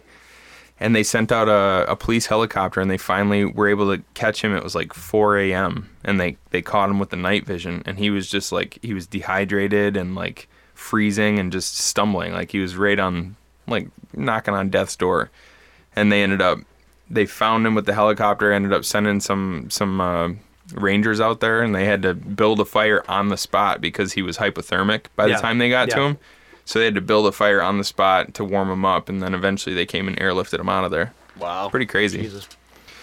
so back to, uh, yeah, little off topic there. so, so to um, the ending here. So you come to find out he's freaking out in the is it in the theater when he's when he no, freaks he, out. he runs out into the middle of the town square and he trips and he falls on the ground and he's finally just laying there going, "Any- anybody, somebody, please Yes, help me, yes. help me. And it kind of just ends with him yelling, help me, help me over and over and over. And then cut to, and it's very jarring because you don't know what the hell's going on. Mm-hmm. Cut to just a bunch of suits watching watching him on a monitor from somewhere and listening to him scream for help. Mm-hmm. You're like, what the hell's going on? and then all these guys walk out into this giant bunker, and you can see this. Uh, it's like an isolation chamber, Yeah, sitting in the middle they're of this basically bunker. training to go up in space. Yeah. Is what it was. His training module. Right. And and he was in there for I think two weeks. They said. 434 hours or something like Yeah, that. and so he cracked. He mentally cracked. Right. Uh, and speaking of cracks, you talked about the clock in the beginning. Yeah. There's a there's a clock in the middle of his capsule that has cracks in it, and it's at six fifteen. And he's kind of tapping on it like he he shattered it with his Yep. fist or something. No, and one thing one thing they do in this that they don't do in at least they mostly don't do anymore in movies Mm-hmm. is they draw a lot of attention to it. Like there's a character that actually says, "Look at the clock. The glass is cracked." Yeah. Like they actually they call it out. Nowadays, I feel as though they would just they leave would it leave there it there and for they would you, let you something figure for it you out. to notice. So my question about that was, um, so in the delusion, Mm-hmm. the the clock at the cafe broke at six fifteen, and the clock in his isolation chamber was broken at six fifteen. Yes. But he was laying there with his eyes closed, so it so maybe one of the last things he would have seen was the clock at 6:15 Mm-hmm. right before he broke it. So does that mean this entire delusion, like this entire thing where he ba- basically spent an entire day in this town by himself, did it all happen within a minute? Like you No, know how I think you it know was- how dreams, you know how like you you fall asleep for a half hour and it feels like like you'll have a dream where you actually live out years of Well, your it's life. like that space hopping thing, that story Yeah. I told you about that one time. you know what I mean? So Yeah. like did did did it all happen within just like a minute? No, I think it was more like you said. It was the last thing that he saw, so that just stuck in his head. Hmm. Is what I think. Because Mm-hmm. they were watching him go through all this process on the screen, so I think that they were Right. they were watching him kind of descend, and they wanted to see how long it would take him to Yeah. fully break, And which basically is what you're watching during the uh, during the episode. Right. And basically, what they were doing is so uh, this was 10 years be- before the actual, uh, you know, moon landing. Mm-hmm. And uh, what they were doing is finding out uh, if a man was in complete isolation, how long he could last before he cracked, because they said. Uh, at the, they said 434 hours. That's enough to go up to, up to the moon, orbit the moon 10 times, and come back Mm-hmm. which fun fact that's actually three times longer than it actually takes to go up to the moon and orbit the 10 Oh, was moon. it e, well be, they didn't know back then you know No, Oh, that's true. so they were just kind of they were just kind of guessing at that point Yeah, you know what the the end of this reminded me a lot of What? Uh, the second, I think it was the second Cube movie, where at the very end of the of the second Cube movie, you have that mil- the military people that are waiting for. uh, was that, it that was it the final girl. second one I or think the it wa- third one I thought that the third one was, the third one was the one where they're they have the two people outside the cube, and it ends with that. I'm pretty sure that don't it was the remember second that one. Regardless, of yeah which wi- one of the mil- cute one of the cute military movies where part, they're though. in the It, military it installation very yeah. much reminded me of that, Uh-huh. though. Yeah. yeah totally So, Um, Well, I, I guess just one more thing to wrap this up on. Uh, there was there was an idea from Earl Holman who played uh, Mike Ferris, and the idea was kind of written into the original script by uh, Rod Serling, and I actually I actually kind of like this idea. I think that it would have made it would have blurred that line between reality and and, and the Twilight Zone a little more because Earl Hallman suggested to Rod Serling that when he was in the phone booth, he said, "I should tear out one of the pages from the from the phone book and take it with me." And then when he wakes up in the isolation chamber and they're taking him away, he reaches into his pocket and the page from the the book is in his pocket. Hmm. that would Because make, then it would have like it would have kind of crossed the lines between the delusion and the real world. You know, and what it I would mean? make sense that if he goes to the fifth dimension. Like, Right. there's there's it, it's real. Right. You know, it's not just in your head. I think I actually kind of would have liked that I agree. ending a little more. What's a twist? What a twist! but uh, Rod Serling wanted it to be based more in reality, even though his original script involved him getting a ticket from the movie theater and finding the ticket in his pocket at the end. Oh, so it was the same idea. Yeah, same idea, but he ended up rewriting it to be more reality based. Ah, so gotcha. I think I would have liked that though. I agree. So anyway, that is where is everybody? All right. So uh, next, that's the first episode in the Twilight Zone. yes. So next up, we're skipping ahead to episode eight, uh, and this is a uh, this is an episode that is James's personal favorite. My personal uh, favorite. called "Time Enough at Last." and also near and dear to our hearts. If you Very were near if and you were dear. on our Instagram this this week, Mike Mike posted a, a little video of uh, our band Time Enough at Last playing a, uh, one of the songs at our at one of our shows. Mm-hmm. Um, I saw this I saw this episode when I was a little kid, Mm-hmm. and I loved it. I love the the concept of it. Uh, it's tragic. Like it really, really It's it's- sad. it still hits me It's pretty so hard every sad. time I see it. Plus, I love Burgess Meredith. I always I always have. Yeah, he's he's incredible. Like he plays such a sympathetic little wiener man. Like like I don't know how else to describe him. Like he's Mm-hmm. like not a man with a little wiener, but uh, a little like he Little him, wiener he- of a man. He himself is a wiener of a man. Oh dear, here we go again. um, so here's the synopsis. This is directed by again John Bram. Uh, the synopsis here is a uh, hen speckled book lover. Hen speckled. I love that that description. hen speck or Um, hen, hen pecked. I'm sorry, hen hen speckled. You love that word because it doesn't exist. does now.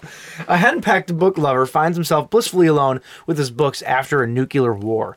So, uh, Say that word again. The second to last word you just said. nuclear?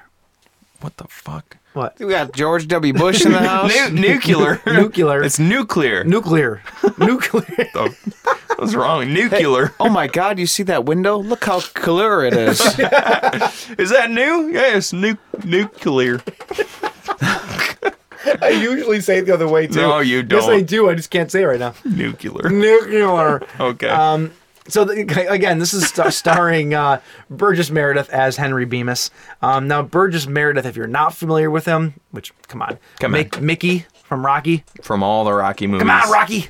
Uh, and more importantly, he's the voice of Puff from Puff the Magic Dragon. Oh yeah, that's right. And he also went on to. Uh, they liked him so much. I mean, he's in several episodes throughout the Twilight Zone series. Oh, is he? Yeah, Oh, I don't and think I realized um, um, and then he also narrated the movie in 1983. that. Ah, there you go. So he's a uh, he's a he's a lifer, a Twilight Zone lifer through and through. Yeah. The um. What? Sorry. Yeah, go ahead.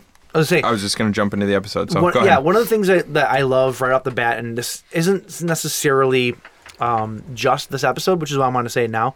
Um, throughout all these episodes, I love the music. Mm. That old timey like '50s TV show music that they it was kind of like they used it in a lot of stuff. Like I could see the same music used in this, used in like "Leave It to Beaver" or something like that. Hon- Honestly, you know, Uh-huh. Yeah. like, it's that it's that very timey, old timey kind of music or whatever. Mm-hmm. It fits this show so well though yeah.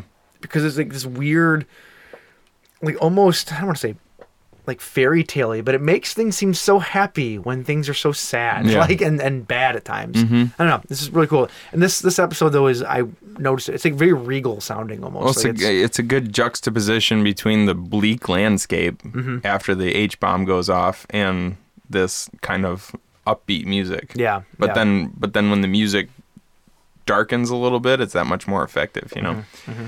Um, and also, this is uh, I read this is Rod Serling's personal favorite episode that he ever wrote. so we're in good company. So we uh, we have good taste.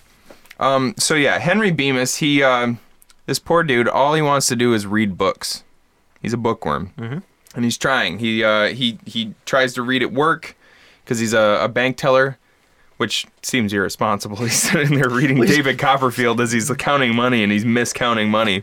But um, uh, it, it, he explains to his boss because his boss comes and tells him, "You can't read at work. What the hell are you doing?" Yeah. That's verbatim what he, He- says. he does you the- can't read at work. What the hell are you doing? He does the same thing that I do though when he's reading. He just tones out everything. It's Yeah. like when I'm looking at something, I just tone out everything. Yeah, I think we can we can make an updated version of Time Enough at Last with me. where you just stare at your phone the whole time. oh god. Um, but he explains to his boss, "Well, I can't read at home because every time I try to read something at home, my wife s- either snatches it out of my hands or she uh, she takes it and throws it away." And his wife is a real peach, by the way. It's a better word than I was going to use. and so she's a real deer.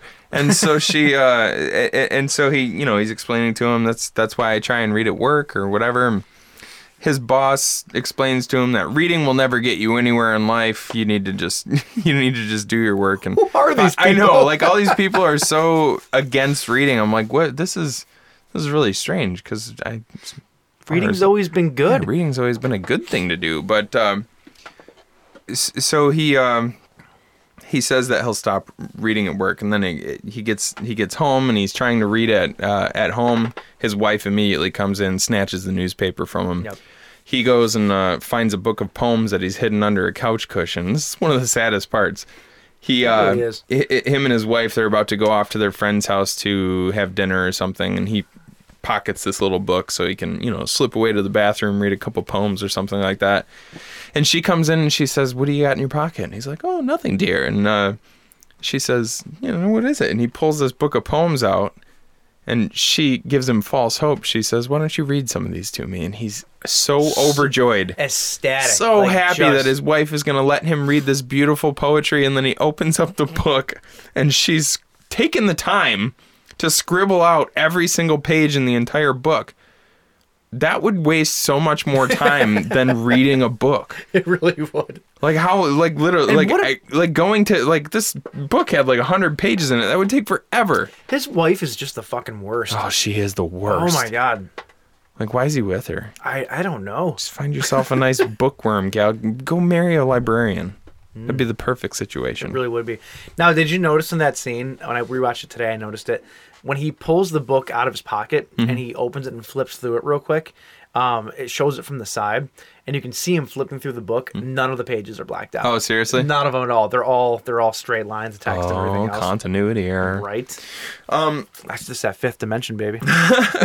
So, also one of the things to uh, t- to take note of that you noticed pretty early on in the uh, in the episode is that he wears these really thick Coke bottle glasses. Yes. Basically, what you wear.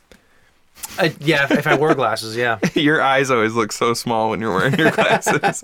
uh, so it, they're almost they, they they used to sell these at like uh, like um uh, like Party City and stuff. You could get they're the big round Yep. plastic frame glasses and they had like the coke bottle lenses i never understood why people would buy those and wear them for halloween You can't see because you can't see through them it's like why do you want to walk around not being able to He see must all have had a night? headache all the time though, because they actually use like magnifying glasses. They said. well they did you they had two different pairs of glasses that they used for him though for the close-up shots they would use the like the heavy magnified ones and for uh like uh wide shots and stuff like that they let him wear just regular clear plastic Yeah, lenses so yeah. that he could actually see when he was when he was uh, in these scenes But um, so she's a jerk.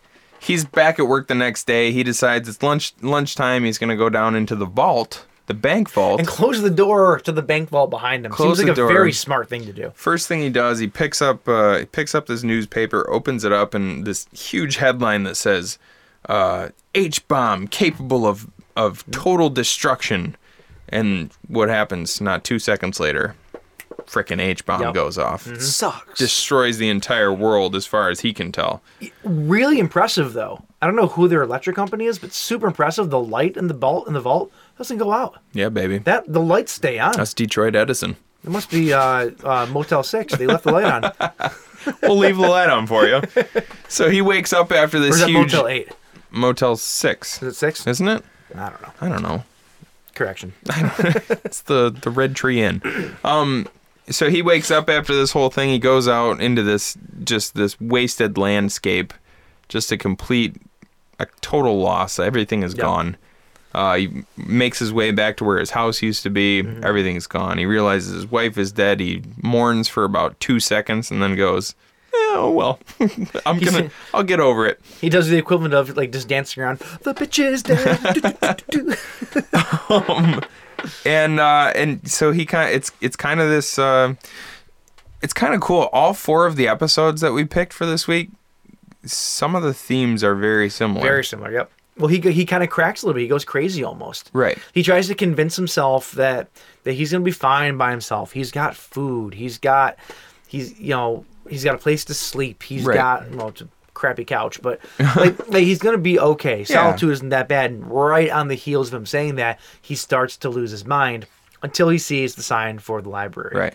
And then he's just like, "Oh, I have all the time in the world now." So he gets stacks of books, like like month to month to month, all these books he can finally read. He's literally got years worth of literature. He's he, he'll be fine the rest of his life. He Mm-hmm. can do his favorite thing in the entire world, which if you if you're that type of person where you found like you can just get lost in books, it's a perfect situation. He's got all the food he needs, even though it would probably be heavily dosed in radiation. Yep. So he might I was not have just saying- that many years This left is on it. As Earth. the radiation eats away at his brain because he's just hanging out in a war zone. but he, uh, he he's got all these books now, and so he figures, hey, life's not too bad. And just the worst thing in the entire world happens. it's like Justin with his iPhone. He literally drops it a f- six inches off the ground, and they just shatter and break. 12 inches. He leans over to pick up a book that he finds on the on the on the stairs of the library, and his glasses just disintegrate. they they can make it through an H bomb explosion. Yeah. But they can't take one little tumble on the ground. It's the word like the look of defeat on his face when when he picks up the glasses, and and he and he starts to. It's the um, it's like why? somebody somebody actually commented on it or commented Yep. the the whole that whole line from from the end of the episode There on was our time Insta- now. There was time now, all the time in the world, and and he's just oh, and he says that's not fair. That's I not think he, fair. well, I think he said that before the glasses broke. the Oh time- yeah, the yeah, time that's part. But it. Yeah, the his timing glasses- off at last part, and then he's, he picks him up and he's like, "No, there was time now. That's not fair." And it's like, Like, that's like the biggest downer ending. That's just the end. it's the most brutal slap in the face To a 'Cause- good dude. because not he didn't only do anything wrong. Exactly. It was just that he was a really nice dude. j- Just wanted to read some books and live the rest of his life, and now he Read- had reading- the opportunity. reading kills. now That's he had the the, moral. time, and now not only can he, not now not only can he not read books, but he threw the gun away, because at one point in the episode he thought, well maybe I'll just kill myself Yeah. and just end it right now, and that's when he saw the library. He threw the gun away, so now he can't find that to kill himself. and he ca- he pr- he can't see to find his way back to the store to where he can even have food. So he's just gonna wander around in this wasteland. Like, what would you do? Find a cliff. I don't. I don't know. I'd smash your head a bunch of times into a brick. Sounds terrible. I think uh, I think my favorite part of this episode is after the bomb goes off, Mm-hmm. he exits the uh, the vault, and all the rubble that is outside looks it looks like a um like a German expressionist movie. Like, Oh, it looks yeah. Mm-hmm. like Dr. Caligari or uh, Nosferatu or something like that. Like it's just really really cool. Like the, I don't know if it was intentional or not either. But it has the the weird jagged lines everywhere, and it looks Yeah. it looks intentionally artsy. Yeah. Even though I don't think that it was. well, I'm sure I mean, s- some amount of Well, maybe, maybe, but it, look- it seemed Artsiness when they do real it. intentional though. Yeah. Like, you- I don't know. It, it just seemed really, really cool. And then I love the fact that like there's parts where he's walking around like this barren landscape and he's yelling.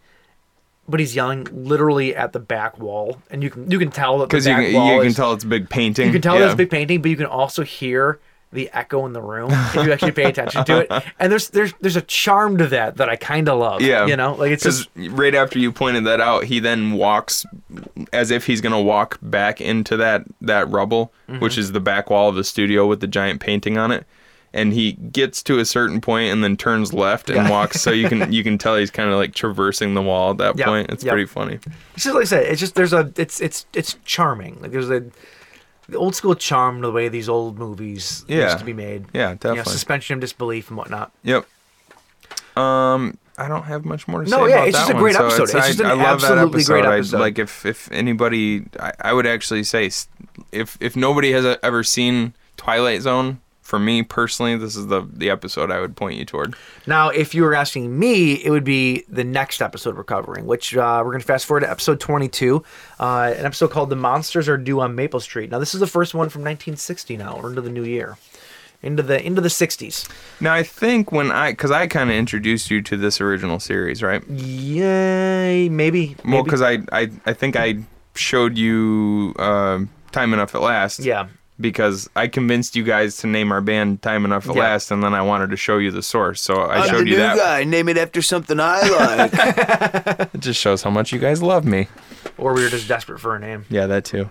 um, so I showed you that one, and then I think this was the second one that I showed you. maybe and this is the one and this is one that's always stuck with me because i just i love the setup of this whole entire it reminds me of two of two of my favorite movies it reminds me of and i think that's why i like it so much um, and that is it's very much if the movie clue took place on the on the street that the burbs took place on. On a, yeah. That's what this movie is, or Uh-huh. that's what this episode is, and it's very much Clue because and it deals with that mass hysteria when people Mm-hmm. don't know what's going on. They're so quick to point fingers at everybody else's, and, and more and- so paranoia than hysteria. yeah, I mean, yeah. hysteria toward the end, but it's more so the paranoia. Yeah, and, and it's just it's a real it's a really really cool um like uh, dissection of of humans and Yeah. how humans work. You know, Yeah, And our it's just- nature. yeah, and it's just really really cool, and I, and I've always loved this episode because of that. I, f- I feel like too, and I, I think we even mentioned it after we watched the episode because we hadn't seen it in a few years. But it's very like,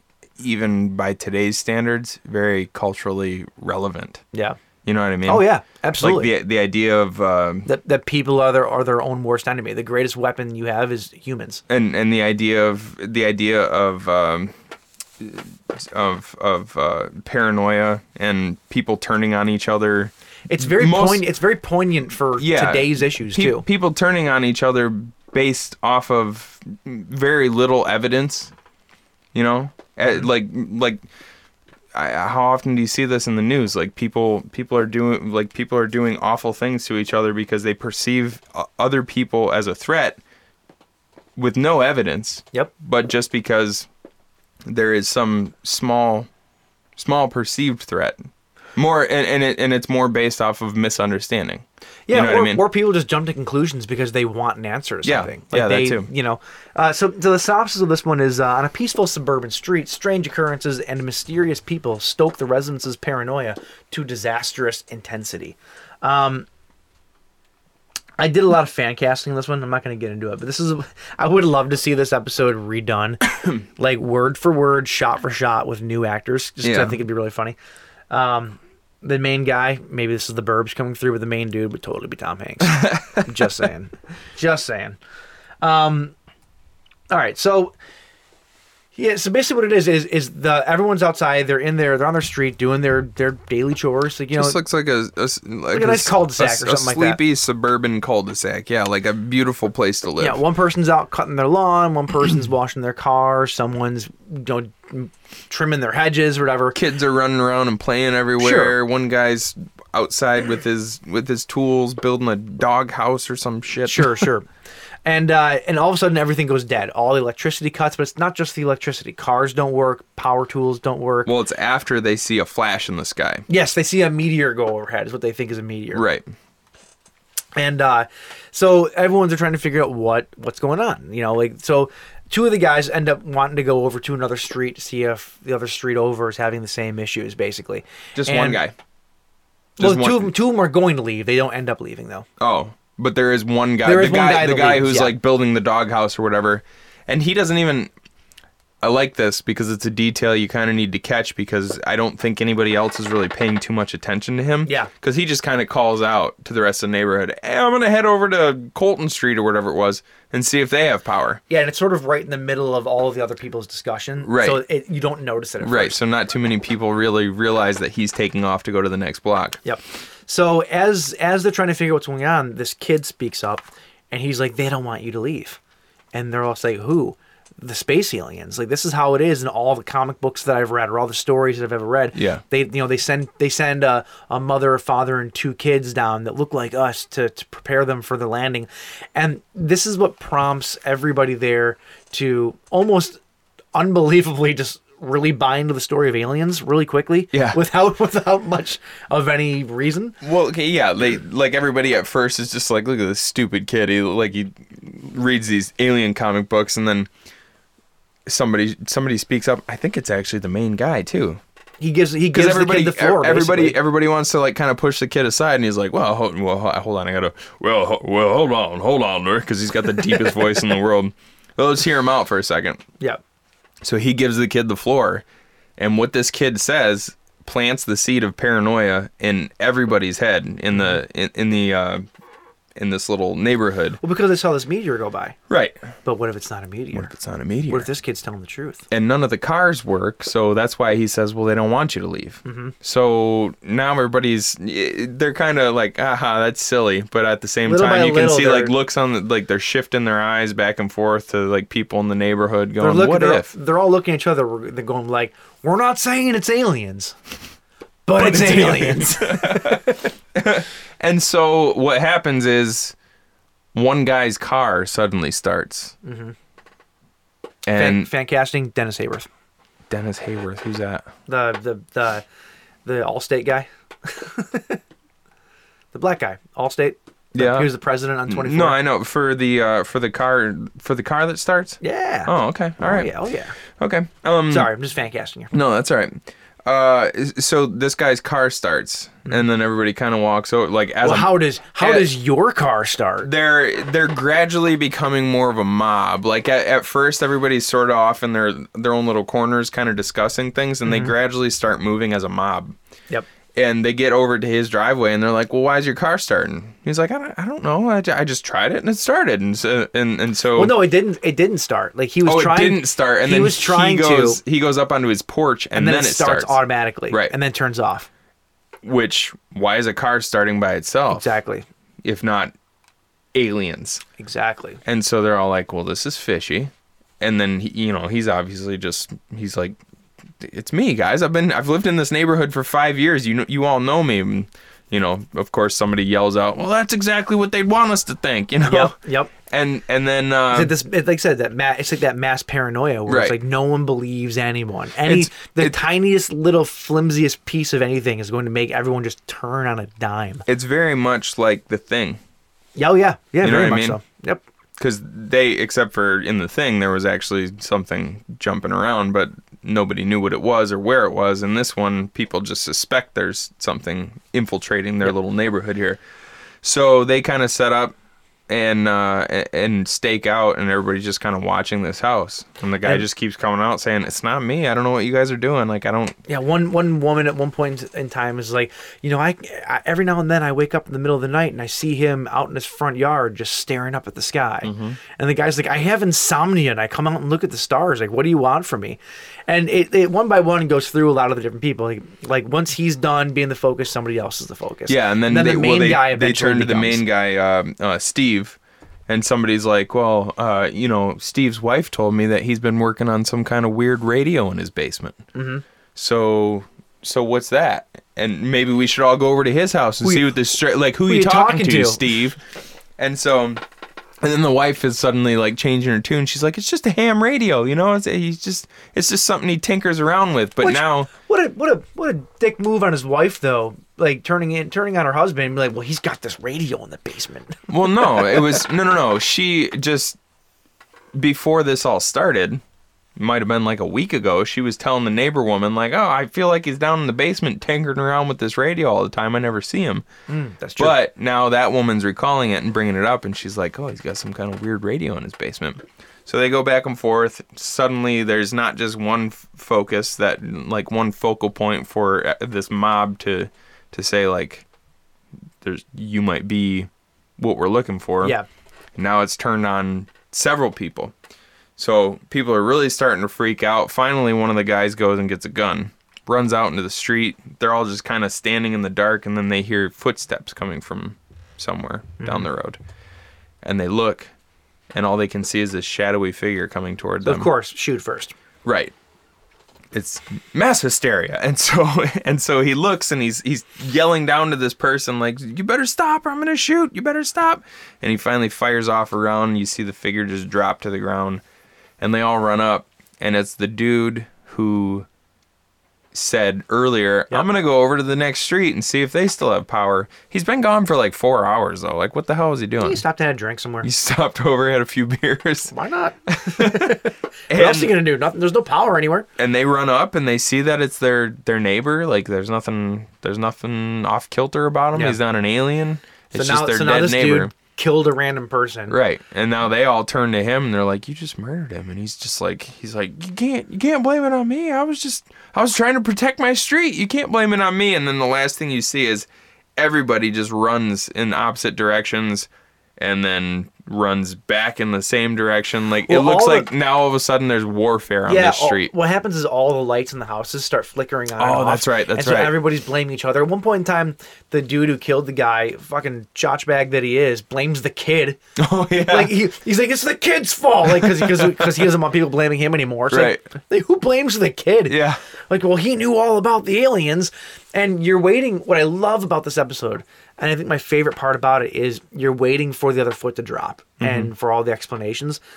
Well, the explanation is there's fucking aliens. Yeah. And they're actually doing it. Like, this is what I love about the Twilight Zone is, you know, you have the case of like the first episode, the fir- the very first episode, where you think it's one thing, But oh nope, he's in a training faci- uh, facility, and that's what he what you're seeing is not actually real. Right. Then you have Time Enough at Last, where it's not it's not really even a is it real is it not? It's just a downer ending. Mm-hmm. And then you have this one where it's there's no twist. It literally is exactly what they've been telling you it is the entire episode. Right. And that's what's so great about the But series. you get but you get so caught up in the, just the idea of the paranoia that Sure. you think, oh, it's not aliens. It's just these people are acting crazy. Yeah, and that's then what's- they zoom out. Oh, it's aliens. and that's what's great about the the series is because it keeps you on your toes. Mm-hmm. You never know what to expect. You it's almost impossible to tell where the story is going to go. Right. And so it's fresh every single like every episode's decently fresh. You Right. Know? And and it's really cool. And I, and I love like I said, I love the the message that you can take out of this episode. Yeah. The the last little monologue The conversation alien between has the two aliens. is so incredibly poignant for today. Right. And what's going on in our own country right now Yeah. that like I can't help but Yeah, love this is kind. Of, episode. this is kind of what I was uh, trying to say earlier. I wasn't doing a very good job, but these two because I didn't want to give the end away. The two aliens basically say, and that's how it's done. Yep. You just you turn off. A f- you kill the power for a while. You um, you plant a seed of of uh, of unknowing and a and plant a seed of paranoia in them, and then just let them cannibalize themselves.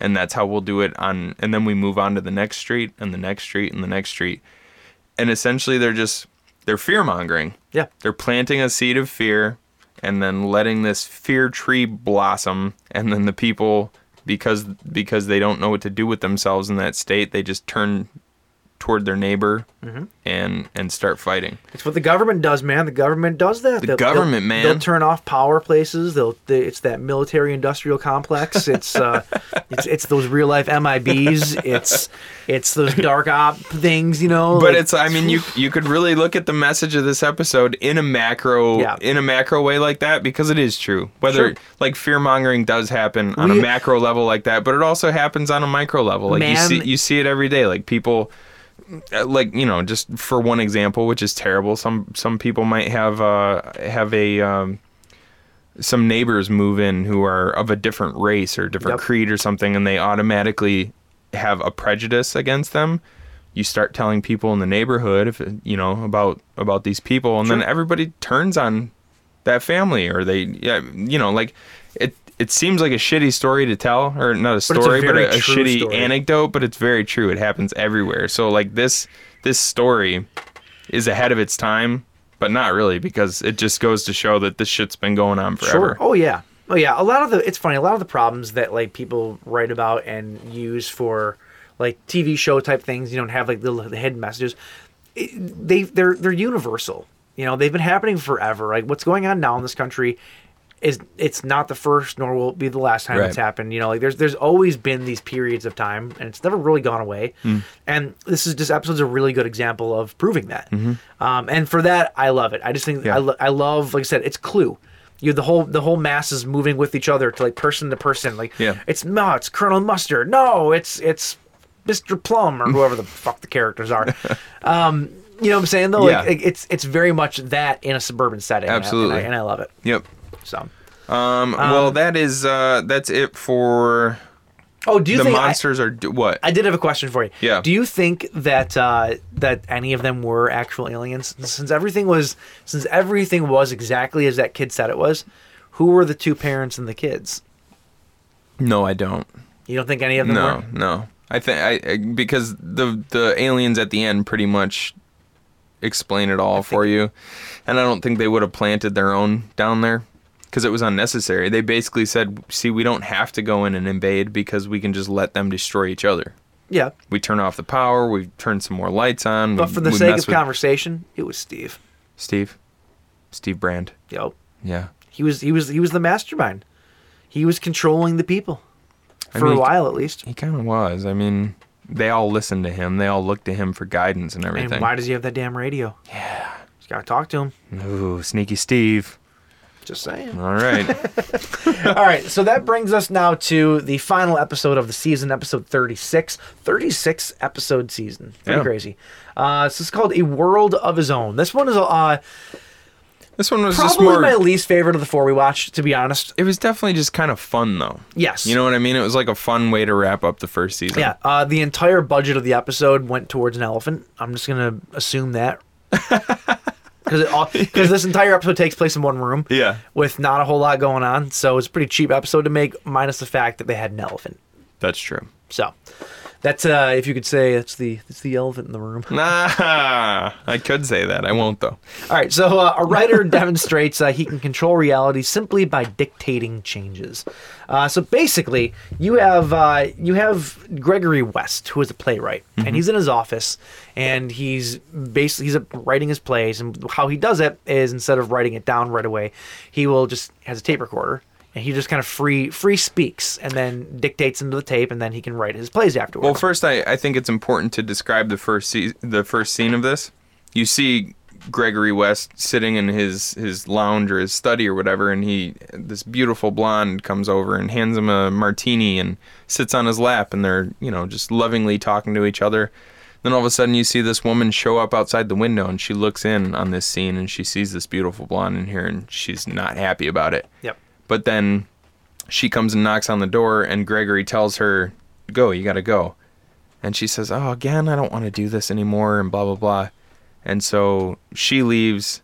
This other woman comes in who turns out to be his wife. Yep. And she starts wondering, Where's this blonde that I just saw you with? So take it from there. yeah, no, he um, You, Yeah. were, you were talking about how he sorry, you speaks threw into me the off. record. Sorry, sorry. I just I felt like because that's that scene pretty much.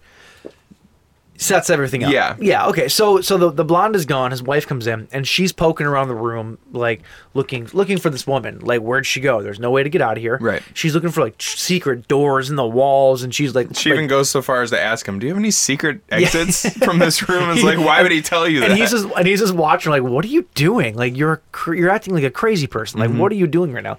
And then finally, she uh, she tr- does a does a does full, pulls a quick one on him, and he admits that uh, that there was a woman there. She goes, "Oh, you wouldn't you wouldn't be with somebody who's all ugly and frumpy like that." And he goes, "Well, she isn't that bad." and, and so she catches him. She's like, "Aha!" And uh, it's funny how he kind of keeps up his uh, like he never really seems distressed about it at all. You know what I No. mean? well, Because he That's just the got weird- caught by that's- his wife, and That's but the he's weird like, "Oh, yeah." thing about this episode is that he doesn't think that cheating on his wife is anything wrong whatsoever, simply because he was lonely. But the title kind of tells you everything you need to know. A world of a his world own. of his own. Yeah, Uh, because not everything is as it seems. sure, sure. So he kind of starts to describe to her, like, you see this machine I have here? And he goes over and it's this gigantic recorder, gigantic tape recorder. Must be recording on like reel to reel. Yeah, it was. Yeah. And he says, This is this is how I write my, my plays. I speak into the microphone, it records it here, and later I have somebody dictate it. But, But- this weird thing has been happening when Yes. I dictate into it. It actually creates the characters in real life that I'm describing. what he says is pretty deep. Like I don't know verbatim what he says, but he talks about, I'm- and I'm sure like for playwrights and like people who write screenplays and stuff, it, it kind of feels this way. Or like a guy like Stephen King who has so many of his books turned into movies. He says if you describe something over and over and over again, eventually it kind of takes on a life of its own. Sure. And I've done it so many times that my characters are literally bringing themselves to life. So I can just I can say anything to this tape recorder and it literally comes out of nowhere. It just brings itself to life. Mm-hmm. It just wills itself into existence, basically. So he's so the whole episode is him trying to explain to his wife what this is, and she just doesn't believe him, even though he gives her plenty of proof. Like he actually brings Mary, who is the blonde, he brings Mary there, and she's like, "Well, where did she come from?" And he goes, "I told you, I willed her into existence." Existence. She still doesn't believe him, and so then he pulls the tape out, and the, the way that he can get rid of her is by cutting that section out of the tape, balling it up, and tossing it in the fire. And she literally disappears into thin air. She still doesn't believe him. His wife still is skeptical of this whole thing, even though he just watched she A just woman watched disappear. this woman disappear. She So- thought it was some trickery. so she goes to leave, and he really quickly dictates that there's an elephant in the hallway stopping her from leaving. and she opens the door, and there's an elephant. she still, after even after he gets rid of it, still doesn't believe That's a him that real it's cute trick with the elephant. Yeah. Yeah, weird, right? So finally, he's like, "Uh, "You're gonna make me do this," and I don't want to do it. and this is where the big twist comes from. You know, like he's like he's like, he's like if- if that's all there is to it, then then I guess there's no choice. And he goes to his bookshelf and he pulls some books out. There's a safe back there. He opens the safe, and she's like, "What is that?" And he goes. He goes, Well, I've had this here ever since we got married. And he pulls it out, and it's an envelope with his wife's name on it. And he pulls out the tape, and you realize, Oh shit, his wife Is was one something of that he his stories. dictated as well. Right. And it's not until he throws No, she throws or- it. yeah, in. yeah. She still doesn't believe him, so she throws the envelope with the the tape in it into the fire, Mm-hmm. and she's like mid sentence, and all of a sudden she's like, "Oh, oh my God, you really weren't kidding." It's like, well, no shit. where Like, the she hell, can suddenly where did feel you think herself the elephant came disappearing. from? Like, where did you think this woman that disappeared into thin air went to? Like, it's like, come on. Did you just do the Michigan thing where she's like, "Oh yeah, she did this," and then she's like, "Oh, Hoppa. no, you're good." Oh. Uh, but it's like, so now she's actually believing him. Right. And but it's too late. Yeah. She th- basically committed suicide by throwing, you know, this thing in the into the thing. And uh, so he goes, he runs over to the tape recorder and he's going to dictate her back to life. And then he suddenly realizes, "Ah, Oh, Oh, Oh. you know what?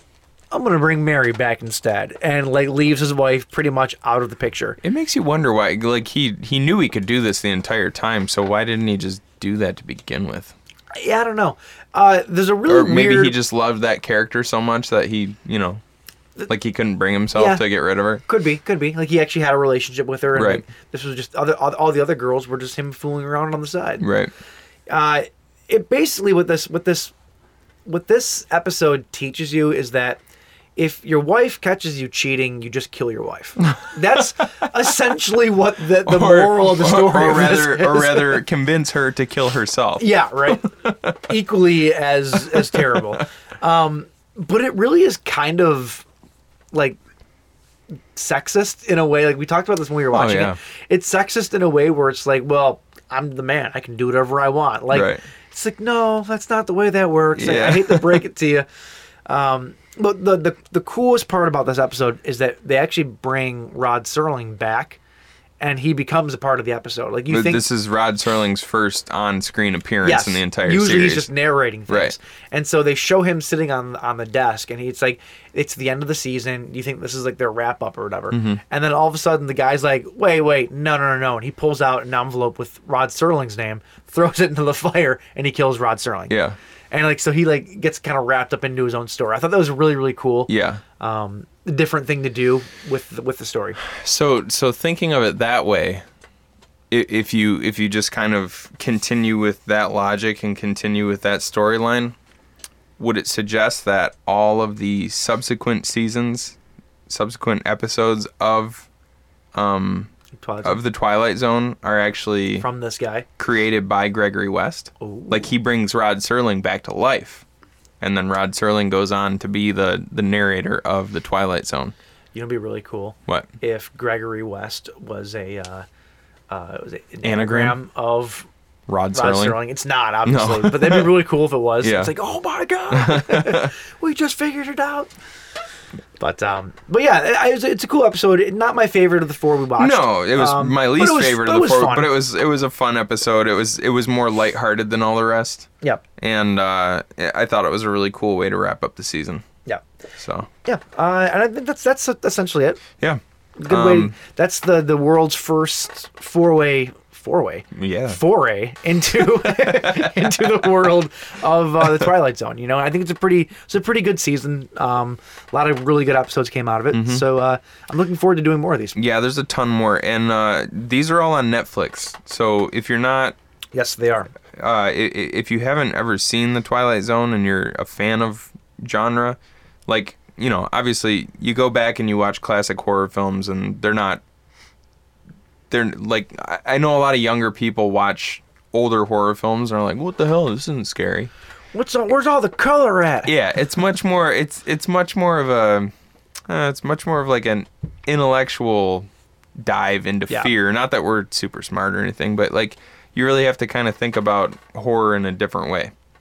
You know. Yeah. Like a much more reality based horror.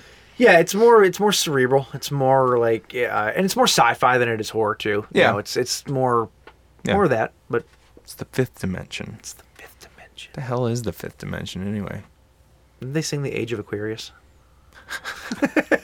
No, Wasn't that- that the fifth dimension? you're thinking of One Direction. All right. right. At Anyway, that, so uh, uh, that's that's the first season of Twilight Zone. Yep, we got to spin the wheel of pizza death here. Oh, do it. And, is uh, your sound on so we can hear I- I that beautiful believe- I clicking sound that believe goes that on it for is. five minutes? Can we get it first try? Yeah. Yeah, got All it. right. So now we just wait 30 right. seconds. All right. Let's see And- what we got coming up here. Is Wait. oh, there it is. All right. Uh, beer picks movies. Beer picks movies. So with beer picks movies, we could either do. Uh, uh, well, actually, we only have one on the docket here, What's and that? that is uh, Bell's Two Hearted Ale. Oh.